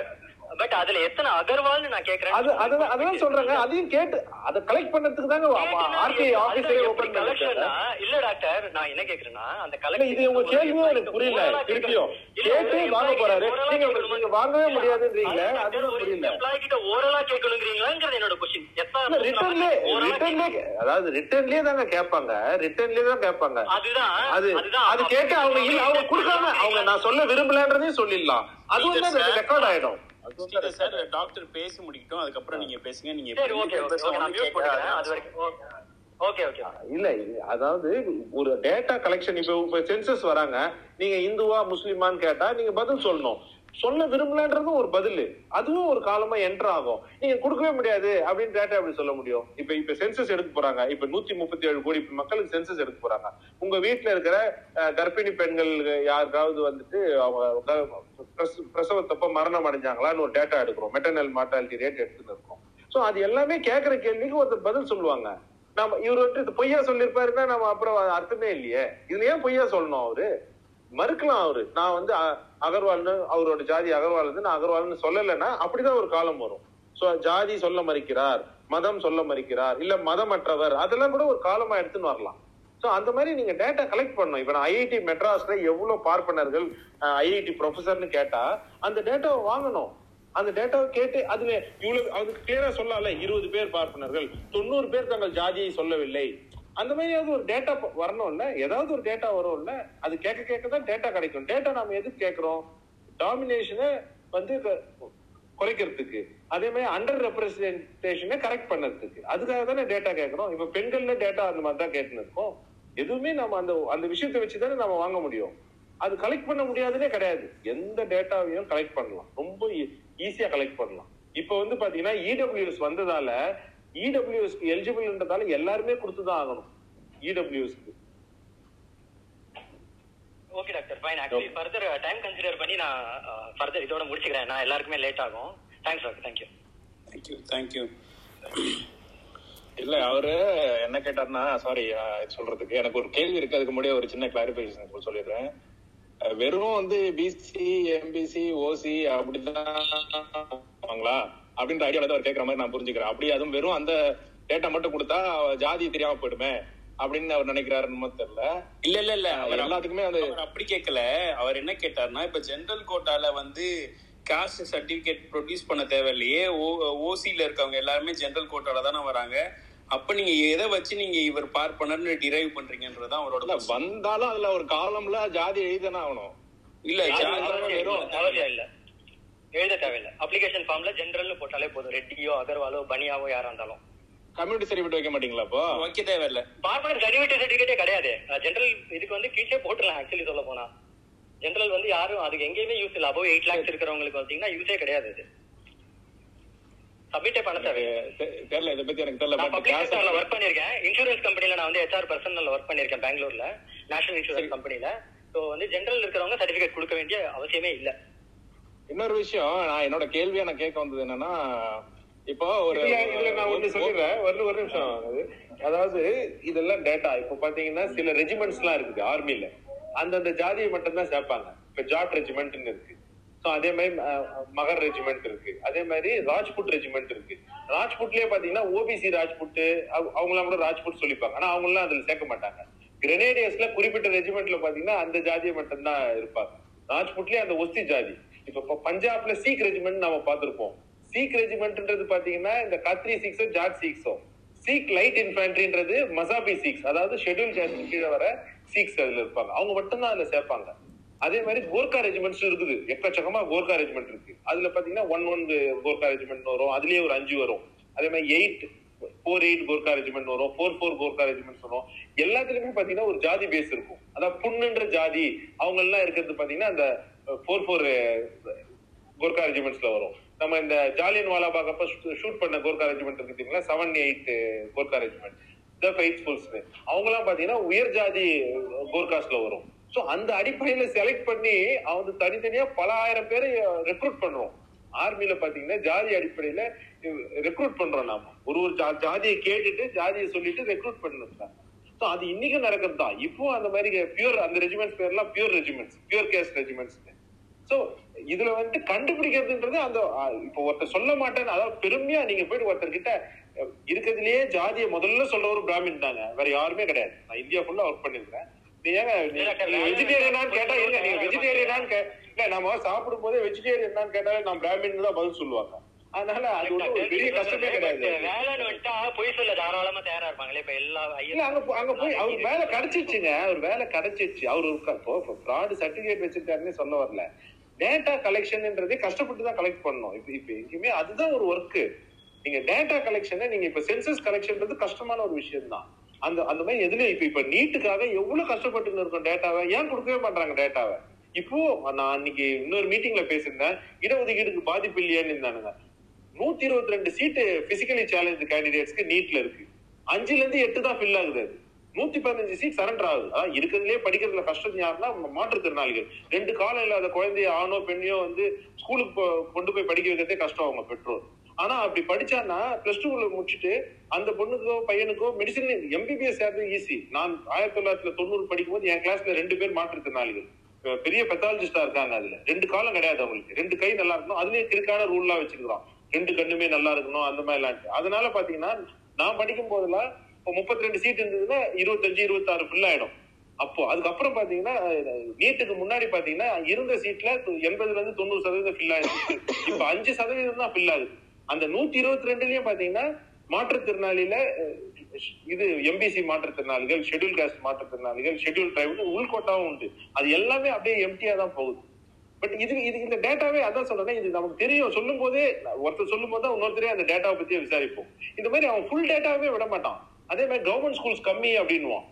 கவர்மெண்ட் ஸ்கூல்ஸ் கம்மின்னு இவனா ஒரு டேட்டாவை நீட் அப்ப விட்டான். அந்த டைம்ல பாத்தீங்கன்னா அந்த காலம் மெடிக்கல் காலேஜ் அப்ளிகேஷன் ஃபார்ம்ல private college government schools corporation schools municipality schools government aided schools central government schools அதாவது கேந்திரிய வித்யாலயா அதெல்லாம் பிரைவேட் ஸ்கூல்ஸ் அது மாதிரி ஆறு காலம் இருக்குது. இவன் அந்த ஆறு காலம் டேட்டாவே விடவே இல்லை. வெறும் வந்து கவர்மெண்ட் ஸ்கூல்ல இருந்து வந்த பசங்களே ஒரு வருஷத்துக்கு முப்பது தான் அப்படின்னு போட்டு அதே தான் எல்லாரும் பேசியிருந்தாங்க. மீதி எல்லாத்தையும் விட்டானுங்க தமிழ் மீடியத்துல இருந்து வரவங்க ஐநூறு பேர்ல இருந்து ஐம்பது ஆயிடுச்சு நீட் அதை பத்தி கேட்டாலும் பதில் சொல்ல மாட்டாங்க. கவர்மெண்ட் ஸ்கூல்ல இருந்து தான் வந்தாங்க. நீட்டுக்கு அப்புறமா கவர்மெண்ட் ஸ்கூல்ல முப்பதுல இருந்து மூணு பேர் தான் வந்தாங்க. இன்னைக்கு தேதி வரைக்கும் அந்த டேட்டா விட மாட்டாங்க இன்னைக்கு தேதி வரைக்கும் அந்த நேட்டிவிட்டி சர்டிபிகேட்டை வச்சு ஃப்ராடா சேர்ந்தவங்களை பத்தி கலெக்ட் பண்ண ட்ரை பண்ணினே இருக்கும். ஆர்டிஐ போட்டா சுத்தி சுத்தி தான் விடுறது. எவ்வளவு கேர்ள்ஸ் படிச்சிருக்காங்க? ஒரு ஒரு காலேஜ்லயும் நான் நான் நான் ஆர்டிஐ போட்டிருக்கேன். ஜிப்பர்ல ஆர்டிஐ போட்டேன் எய்ம்ஸ் ஆர்டிஐ போட்டேன் எய்ம்ஸ் ஸ்டார்டிங் பேட்ச்ல இருந்து ஆர்டிஐ வெறும் இது சிம்பிளான கேள்விங்க. கேர்ள்ஸ் எவ்வளவு பேர் படிச்சது அப்படின்ட்டு. அதுவே பாத்தீங்கன்னா பிஃபோர் நைன்டி டேட்டா இல்லைன்றோம் அது எப்படி? நானே எங்க காலேஜ் அலுமினில இருக்கிறேன். எல்லாரும் அந்த கேஎம்சி கீழ்பாக் மெடிக்கல் காலேஜோட மொத்த பேட்ச் டேட்டாவும் வச்சிருக்கோம். இதெல்லாம் ஆர்டிஐல வர பதிலுங்க. அதான் டேட்டாவை கலெக்ட் பண்ணி இது இது ஒரு சிம்பிளான விஷயம். நான் ஒண்ணும் கேட்டா இப்ப என்கிட்ட அந்த டேட்டாவை கொடுத்தா கூட இப்ப எங்க காலேஜ்ல ஆயிரத்தி தொள்ளாயிரத்தி அறுபத்தி ஒண்ணுல எழுபது பேர் மெடிசின் சேர்ந்தாங்க. அவங்க பேரு ஊரு அவங்களுக்கு ஃபோன் பண்ணி கூட நான் ஜாதியை கூட கண்டுபிடிச்சேன் ஓரளவுக்கு நைன்டி ஃபைவ் பர்சன்ட் வந்து டேட்டாவை கரெக்ட் பண்ணி கொடுக்க முடியும் என்னால. அதுதான் வேலை செய்யணும். அதுக்கு தான் டேட்டா டேட்டா கலெக்ஷன் இதுல நம்ம கொ- நான் அது ரொம்ப மதிக்கிறேன் நான். ஜாதி சொல்ல மாட்டேன்றவரை மதிக்கிறேன். ஆனா அது ரொம்ப கம்மியான பர்சன்டேஜ் தான். ஸோ அதையும் நம்ம மென்ஷன் பண்ணி அது அதிகமாச்சுனாலே அதோட ஒரு மகிழ்ச்சி கிடையவே கிடையாது. அப்புறம் இந்த பேச்சே அவசியம் இல்லை.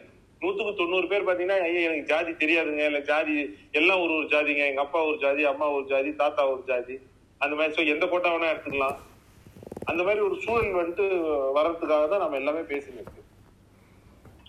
ஆஹ் நீங்க சொல்றத நான் அக்செப்ட் பண்றேன் டாக்டர் பட் அது இன்னெக்யூரேட்டா இருக்குன்னு சொல்லிட்டு நான் முடிச்சுக்கிறேன். எல்லாருக்கும் டைம் ஆகுதுங்கிறதுனால. ஃபர்தர் அடுத்தடுத்து இருக்கிறவங்க ப்ரொசீட் பண்ணுவாங்க தேங்க்யூ ரொம்ப சிம்பிள் சிம்பிளான கேள்விதான். ஐ திங்க் நிறைய பேருக்கு தெரிஞ்சிருக்கான்னு எனக்கு எனக்கு கிளாரிட்டி இல்லாதனால கேக்குறேன். ஒரு ஒரு இன்சிடென்ட்டும் ஒருத்தர் சொன்னாரு நல்லா ஷாக்கிங்கா இருந்தது. ஒரு ஓபிசி பர்சன் வந்து if he prefers to go on general possible அது முடியுமா? அது அதுக்கு வந்து ரெஸ்ட்ரிக்ஷன்ஸ் இருக்கா? இல்ல நீ ஓபிசினா ஓபிசில தான் காம்பீட் பண்ணணும் ஜென்ரல்ல வரக்கூடாது. அப்படின்னு இப்போ ஒரு இது காம்படிட்டிவ் எக்ஸாம்ல டாப்ல வந்த ஒரு பர்சன் வந்து ஜென்ரல்ல வந்து அவர் காம்பீட் பண்றதுக்கு அவர் விரும்பினா அவரை வந்து அக்செப்ட் பண்ணிப்பாங்களா ஜென்ரல்ல இல்ல நீ உன்னோட கோட்டாவில தான் நீ இப்ப போட்டி போடணும்னு சொல்லிடுவாங்களா? அது அது எப்படி அது?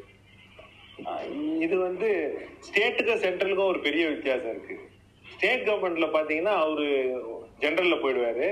சென்ட்ரல் கவர்மெண்ட்ல வந்துட்டு அவர் ஓபிசில வந்துருவாரு. இது அப்படி இது அப்படி கரெக்ட் பண்ணுவாங்க. அதாவது நீங்க இப்ப எம்எம்சி அப்படின்னு பாத்தீங்கன்னா எம்எம்சிக்கு நூத்தி முப்பது சீட் இருக்கு. எம்எம்சியில இருக்கிற நூத்தி முப்பது சீட்ல முப்பத்தி ரெண்டு சீட் வந்துட்டு ஓபிசிக்கு ஓபன் காம்படிஷன் போகுதுன்னு வச்சுங்க ஓவராலா பாத்தீங்கன்னா ஓபிசி கேண்டிடேட் வந்து ஃபார்ட்டியத் ரேங்க்ல இருக்காரு. இல்ல எம்பிசி வந்து பிப்டியத் ரேங்க்ல இருக்கிறாரு. ஃபர்ஸ்ட் தேர்ட்டி டூ சீட்ஸ் தான் பாத்தீங்கன்னா எம்எம்சில ஓசிக்கு ஸோ அந்த ஃபர்ஸ்ட் தேர்ட்டி டூல வரவங்க எல்லாருமே ஓசியில போயிடுவாங்க. பட் தேர்ட்டி தேர்ட் ரேங்க் இருக்கிற ஓபிசி பாத்தீங்கன்னா அவர் ஓவராலா ஓசி தான். ஏன்னா முதல்ல அறுநூறு ரேங்க் வந்துட்டு ஓசி தான். பட் அவர் எம்எம்சி சீட் ஃபில் ஆயிடுறதால அவர் ஸ்டான்லி எடுக்கணும். ஸ்டான்லியில் இருக்கிற ஓசி எடுக்கணும். இல்லை. ஸோ பட் அவர் எம்எம்சி தான் எடுக்கணும்னு விருப்பப்பட்டாருன்னா ஓபிசிக்கு ஓபிசி சீட் நம்பர் ஒன்னு எடுத்துருவாரு அதுல. அப்படின்னு இருந்ததை ஸ்டேட் கவர்மெண்ட் மாத்திருச்சு முதல்ல அறுநூறு சீட்டு ஓசி தான். ஸோ இவர் இங்க எடுத்துட்டாருன்னு வச்சுங்க. மீதி காலேஜ்ல ஓசியை இன்க்ரீஸ் பண்ணிடுவாங்க. அதாவது ஸ்டான்லியில் முப்பத்தி ரெண்டு இருந்தது அது முப்பத்தி நாலு ஆயிடும். ஸோ அந்த மாதிரி மார்க் அடிப்படையில அப்படி ஃபார்ம் பண்ணியாச்சு வந்துட்டு ஸ்டே ஸ்டேட் கவர்மெண்ட்ல சென்ட்ரல்ல உல்டா ஃபர்ஸ்ட் ரேங்கே ஓபிசி வந்துட்டு வந்தாருன்னா கூட ஐஏஎஸ்லயும் அவரு தூக்கின்னு போய் ஓபிசில தான் வைப்பாங்க. அவங்க சொல்ற லாஜிக் என்னன்னா ஓபிசிக்கு அஞ்சு அட்டம் கொடுக்குறோம். ஷெட்யூல் காஸ்டுக்கு அன்லிமிட்டெட் அட்டம் கொடுக்குறோம் ஐஏஎஸ் எடுத்தா இவங்களுக்கு மூணு அட்டம் தான். அதனால இவரை வந்துட்டு ஓபிசின்றவர் ஓபிசியை ஃபில் பண்ணுவாரு. அது கேஸ்லாம் போட்டு இன்னும் அதே மாதிரி தான் ஓடினது. அது அப்பப்போ ஹைகோர்ட்ல ஒரு ஜட்மெண்ட் கொடுப்பான். கரெக்ட் சார் கேஸ்லயும் தோத்து போச்சு அப்படின்னு அதாவது ஜென்ரல்ல கொடுக்க கொடுக்க கூடாது அப்படின்னு சொல்லி தான் ஜட்ஜ்மெண்ட் வந்திருக்காங்க. இல்ல அதுதான் அவங்க இந்த லாஜிக்ல வச்சிருக்காங்கல்ல. நீங்க ரெண்டு பேரும் மார்க் ஒண்ணுனாலும் இவருக்கு ஓபிசின்றவருக்கு அஞ்சு அட்டம் இருக்குது. இவர் வயசு அவர் தான் டாப்பர் அவர் தான் இதுலயே காம்படி எக்ஸாம்ல டாப்பர் அவர் தான். சோ வந்து ஓசிக்கு மேல அவர் ஆக்சுவலா but OBC person but OBC ஓசில கொடுக்கல. ஓபிசில தான் கொடுக்குறாங்க. ஓசில கொடுத்ததுக்கு கேஸ் போட்டு பிரச்சனையாகி அப்புறம் ஓபிசில கொடுத்துருக்காங்க. அதனாலதான் அங்க நீங்க ஃபில் சீட்ஸும் ஃபில் ஆகாது. ஓப்பன் காம்படிஷன்ன்றது கம்ப்ளீட்டாவே அப்படிதான் வந்துட்டு வெறும் அந்த ஓபிசி எஸ்சி எஸ்டில வராதவங்க தான். நீங்க இது இப்ப இல்ல. நீங்க ஃபர்ஸ்ட் ஃபர்ஸ்ட் ஐஏஎஸ் எக்ஸாம்லயே பாத்தீங்கன்னா டாப்பரா வந்தவர் வந்து வெஸ்ட் பெங்கால சேர்ந்த ஒரு அட்டவணை ஜாதியில சேர்ந்த ஒருத்தவர் தான். அவர் தான் டாப்பரே மார்க்ல ஆனா இன்டர்வியூல அவருக்கு அவ்வளவு மார்க் அடிச்சிட்டு அப்படியே அவர் டோட்டல் ஓசியில தான் வராரு. அவ்வளவு கம்மி இன்டர்வியூல மார்க் போட்டோம். அப்படியே அவருக்கு இதுல தான் கொடுத்தாரு. அவருக்கு அது அப்படிதான் அப்படிதான் கணக்காட்டுறது So அது நீங்க இது ஒரு இடஒதுக்கீடுக்கு எதிரான மனநிலை இருக்கு இல்லைங்களா அதுதான் அது. ரைட் ரைட் இது எயிட்டிஸ்ல நடந்த இன்சிடென்ட் தான் டாக்டர் இது எயிட்டிஸ்ல நடந்த இன்சிடென்ட் தான் நான் கேட்டு இருக்கேன்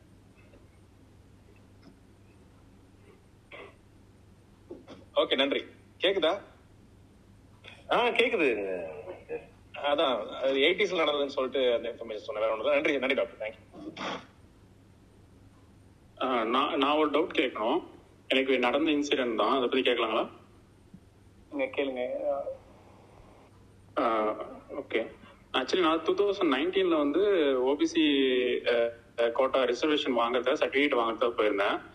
அங்க இருக்கிற விஓஎஸ்க்குலாம் ஒரு ப்ராப்பர் நாலேஜ் இல்லை ஓபிசி நான் சொன்னேன் இது மாதிரி நான் எங்க கான்ட்ராக்ட்ல பிரைவேட்ல ஒர்க் பண்ணிட்டு இருக்கேன் அப்பா வந்து ரிட்டையர் ஆயிட்டாரு.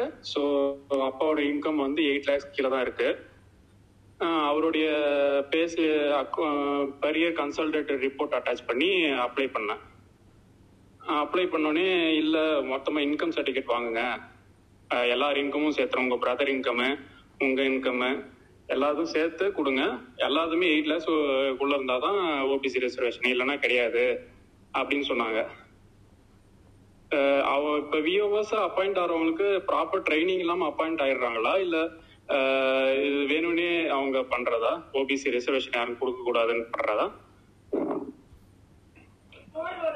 இந்த சர்டிபிகேட் எல்லாமே கமிஷன் கிளாஸ் வெப்சைட்ஸ்லாம் ஸோ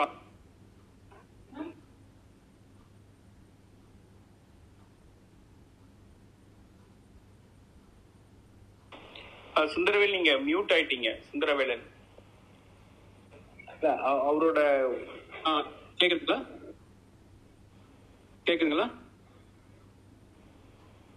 அதுதான் அதான் அந்த டூ தௌசண்ட் ஃபோர் வந்த ஓஎம் ஒன்று படிச்சு பார்த்தேன்.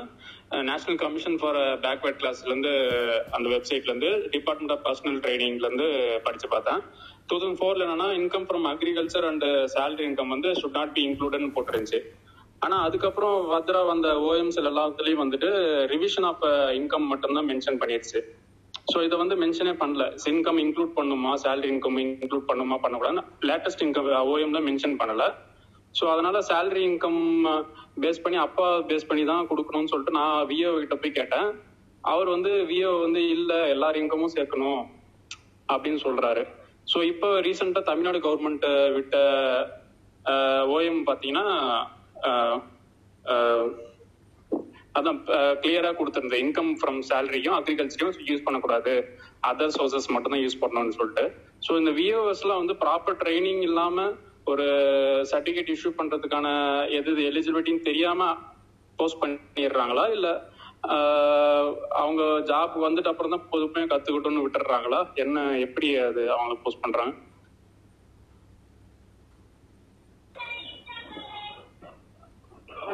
சர்டிஃபிகேட்டு தரத பொறுத்த வரைக்கும் இக்னோரன்ஸ் கிடையாது. அது ஒரு வித மாதிரி ஒரு வெறுப்பு மனநிலை தான்.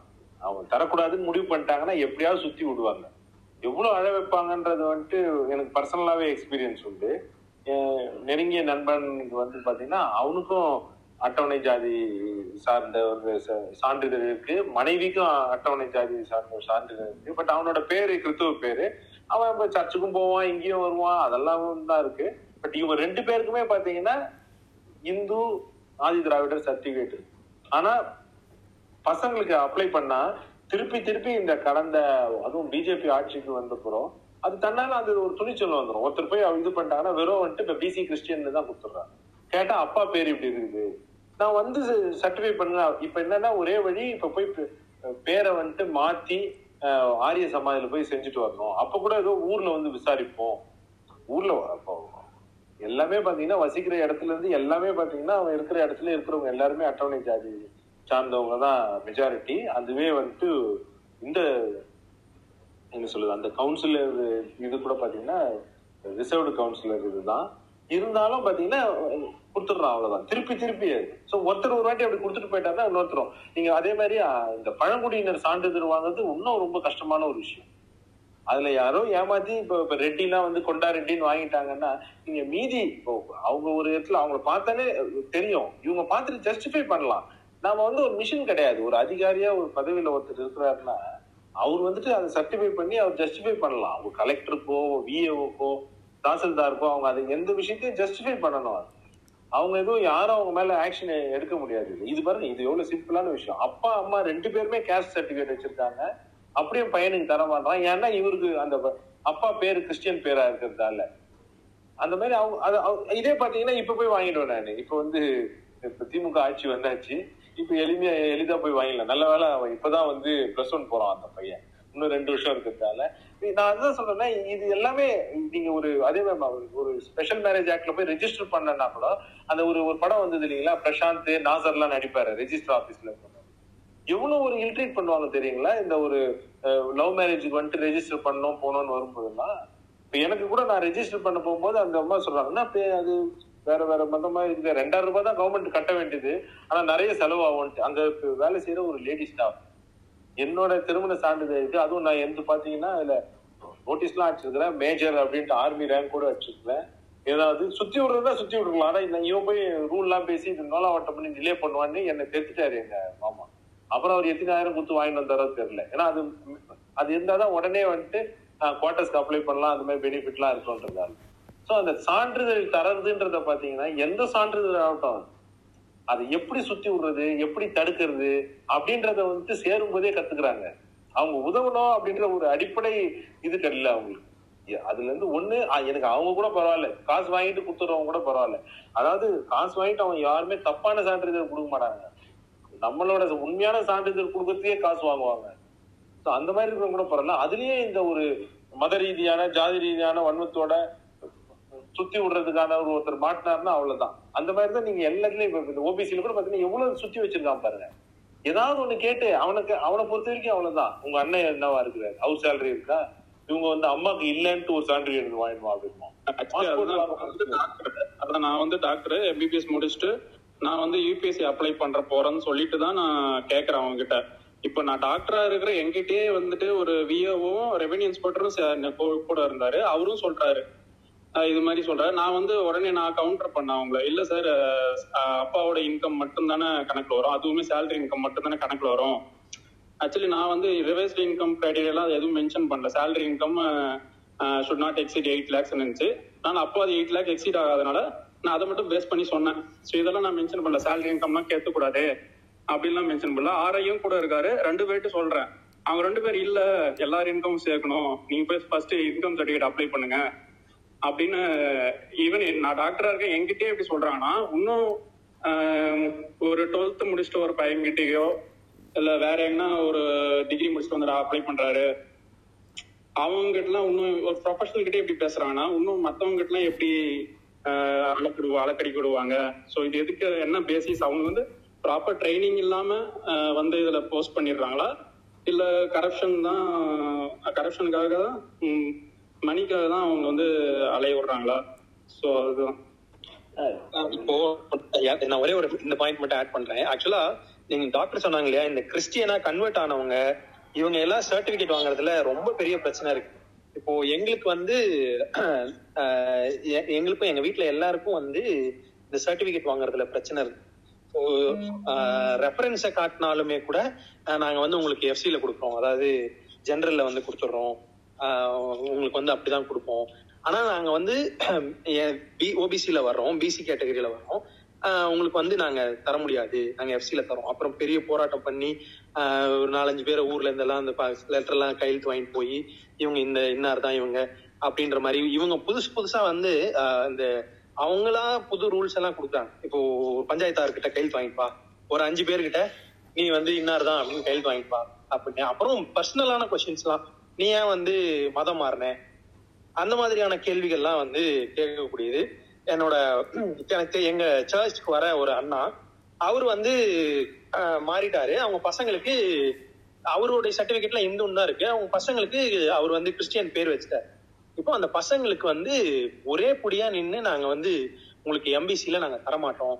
நாங்க எஃப்சில தான் தருவோம் அப்படின்னு சொல்லி அவர் ஒரு ரெண்டு வருஷம் போராடி எவ்வளவு நிறைய லஞ்சம் எல்லாம் கொடுத்து அப்படிதான் வாங்கினார். ஸோ இந்த மாதிரி பர்சனலான கேள்விகள் கேட்கறது இந்த மாதிரியான பிரச்சனைகள் வந்து இந்த அரசு அதிகாரிகள் அதுவும் தமிழ்நாடு அரசு அதிகாரிகள்கிட்டயே இருக்கு அப்படின்றதுதான் வந்து ரொம்ப ஒரு கவலைக்குரிய ஒரு விஷயம். இதுல அவரு ரொம்ப கரெக்டா சொன்னாரு ஜோயல். தமிழ்நாடு அரசு அதிகாரிகிட்டயே இப்படி இருக்குன்னா அப்போ மத்திய அரசு மற்ற மாநிலங்கள்லாம் யோசிச்சு இது இது ஒரு அடிப்படை வ- வன்மங்க இது. இது ரொம்ப அதாவது எந்த ஒரு பணியிலுமே பாத்தீங்கன்னா இப்போ ஒரு போலீஸ்காரன் இப்போ ஒரு சிஐஎஸ்எஃப் ஏன் வந்துட்டு ஒரு மாதிரி முறப்பா பேசணும்? நாம பிளேன்ல போறோம். நம்மளே செக் பண்ண "ஏய், இதர் உதர் சைடு நஸ்தீக் நை ஜாவ் ஏதாவது நீங்க பேசுறதே பாத்தீங்கன்னா ஒரு ஹார்ஷா தான் இருக்கும். அது எல்லாமே ஒரு அடிப்படையில அது ஒரு வன்மத்தை வந்து நம்ம ஒரு இப்போ வந்து இவன் இவன் மாட்டுக்கறி சாப்பிடுறவன் இவன் வந்து வேற ம- மதத்தை பின்பற்றுறவன் இவன் சாமி இல்லைன்னு சொல்றவன் இவன் வேற ஜாதியில கல்யாணம் பண்ணிக்கினவன். ஒரு ஒரு இல்ட்ரீட் பண்ற ஒரு இது இருக்கு இல்லைங்களா? அந்த மைண்ட் செட் வந்துட்டு பாத்தீங்கன்னா இ- அது இல்- அது இல்- அது ஒன்னே ஒண்ணு இல்லைனாலே போதும். அவனை எல்லா கவர்மெண்ட் வேலைக்கும் சேர்த்துக்கலாம். நீங்க வேற எந்த எக்ஸாம் எதுவுமே கூட வேணாம். மார்க் எக்ஸாம் எதுவும் வேணாம். இதுதான் பார்க்கணும் நாம. பூவனன் சார் இதனாலதான் வந்து ஷாருக் கான் சொன்னாரு.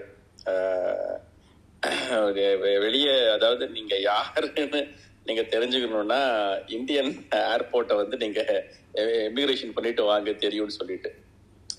அதுவும் நான் ரொம்ப வருத்தமா சொல்லக்கூடிய விஷயம் இது. நான் அப்பப்போ என்னால வர முடியல. வேற ஒரு ஜூம்ல இருந்தேன். இந்த டாபிக் நல்ல டாபிக் தேங்க்யூ விக்னேஷ் நல்ல டாபிக் ஒன்று சூஸ் பண்ணீங்க. ஆஹ் சரவணன் இருந்தாரு நான் ஒழுங்கா பேச முடியல. இல்ல டாக்டர் ஒரு சின்ன சஜஷன் இந்த டாபிக் பிரபா சஜஸ்ட் பண்ணாரு ஓகே ஓகே ஓகே ரெண்டு பேருக்கும் ஈக்குவலா கொடுத்துட்றேன் கங்க்ராட்ஸ் அப்போ ஆஹ் என்னோட பேர் முழு பேர் வந்து சஃபியுல்லா மீரா சுலைமான் வரும். சரிங்களா? நீங்க இந்த சிஎஸ்எஃப் மேட்டர் சொன்னதால நான் சொல்றேன். எந்த ஏர்போர்ட் போனாலும் கதிர் இருக்காரா? உள்ள போயிட்டாரா? போயிட்டாரு நினைக்கிறேன். எந்த ஏர்போர்ட் போயினா ரீசெண்டா அவர் அதை பார்த்தாரு. கண் கூட பார்த்தாரு அதை. என்ன சென்னை ஏர்போர்ட்ல டிராப் பண்ணிட்டு ஹி வாஸ் வெயிட்டிங் தேர் நான் உள்ள என்ட்ரு ஆகிற வரையும் அவன் என்னை எவ்வளவு நேரம் என்னோட ஆதார் கார்டையும் என்னோட டிக்கெட்டையும் அதுல இருக்கிற பார்க்கோடையும் செக் பண்ணான்னு அவர் ஒத்து அவரே கேட்டார் ஏன் டாக்டர்? நான் சொன்னேன் இது வழக்கமா உள்ளது கதிர். அராப் கண்ட்ரிஸை தவிர எல்லா இடத்தையும் தான் என்ன பார்ப்பாங்க. நான் போன almost Arab and I think Malaysia and Singapore அங்க அதை கவனிக்கவே மாட்டாங்க உடனே அனுப்பி விட்டுருவாங்க. இந்தியன் ஏர்போர்ட்ஸ் நான் எந்த ஏர்போர்ட் போனாலுமே என்னோட நேமை பார்த்துட்டு at least they will scrutinise me for ten to fifteen minutes அது என்ட்ரி டோர்ல இருந்து எமிக்ரேஷன் முடிகிற வரையும்.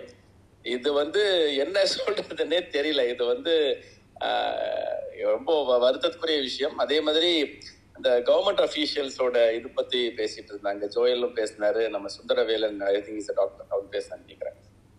சி என் குழந்தைக்கு நான் இந்த கேஸ்ட் உள்ளலாம் வரவே இல்லை கேஸ்ட் நேம் சேஞ்ச் பண்ற விஷயமே இல்லை. என் குழந்தைக்கு வந்து ஃபர்ஸ்ட் சைல்டுக்கு uh, வந்து மதர் நேம் மட்டும் மாறி இருந்தது. அதாவது என்னன்னா அவளோட சர்டிபிகேட் பேர் இல்லாம uh, என்னோட பேர் கூட சேர்ந்து ஸ்பவுஸ் நேம் கூட சேர்ந்து வந்துருச்சு.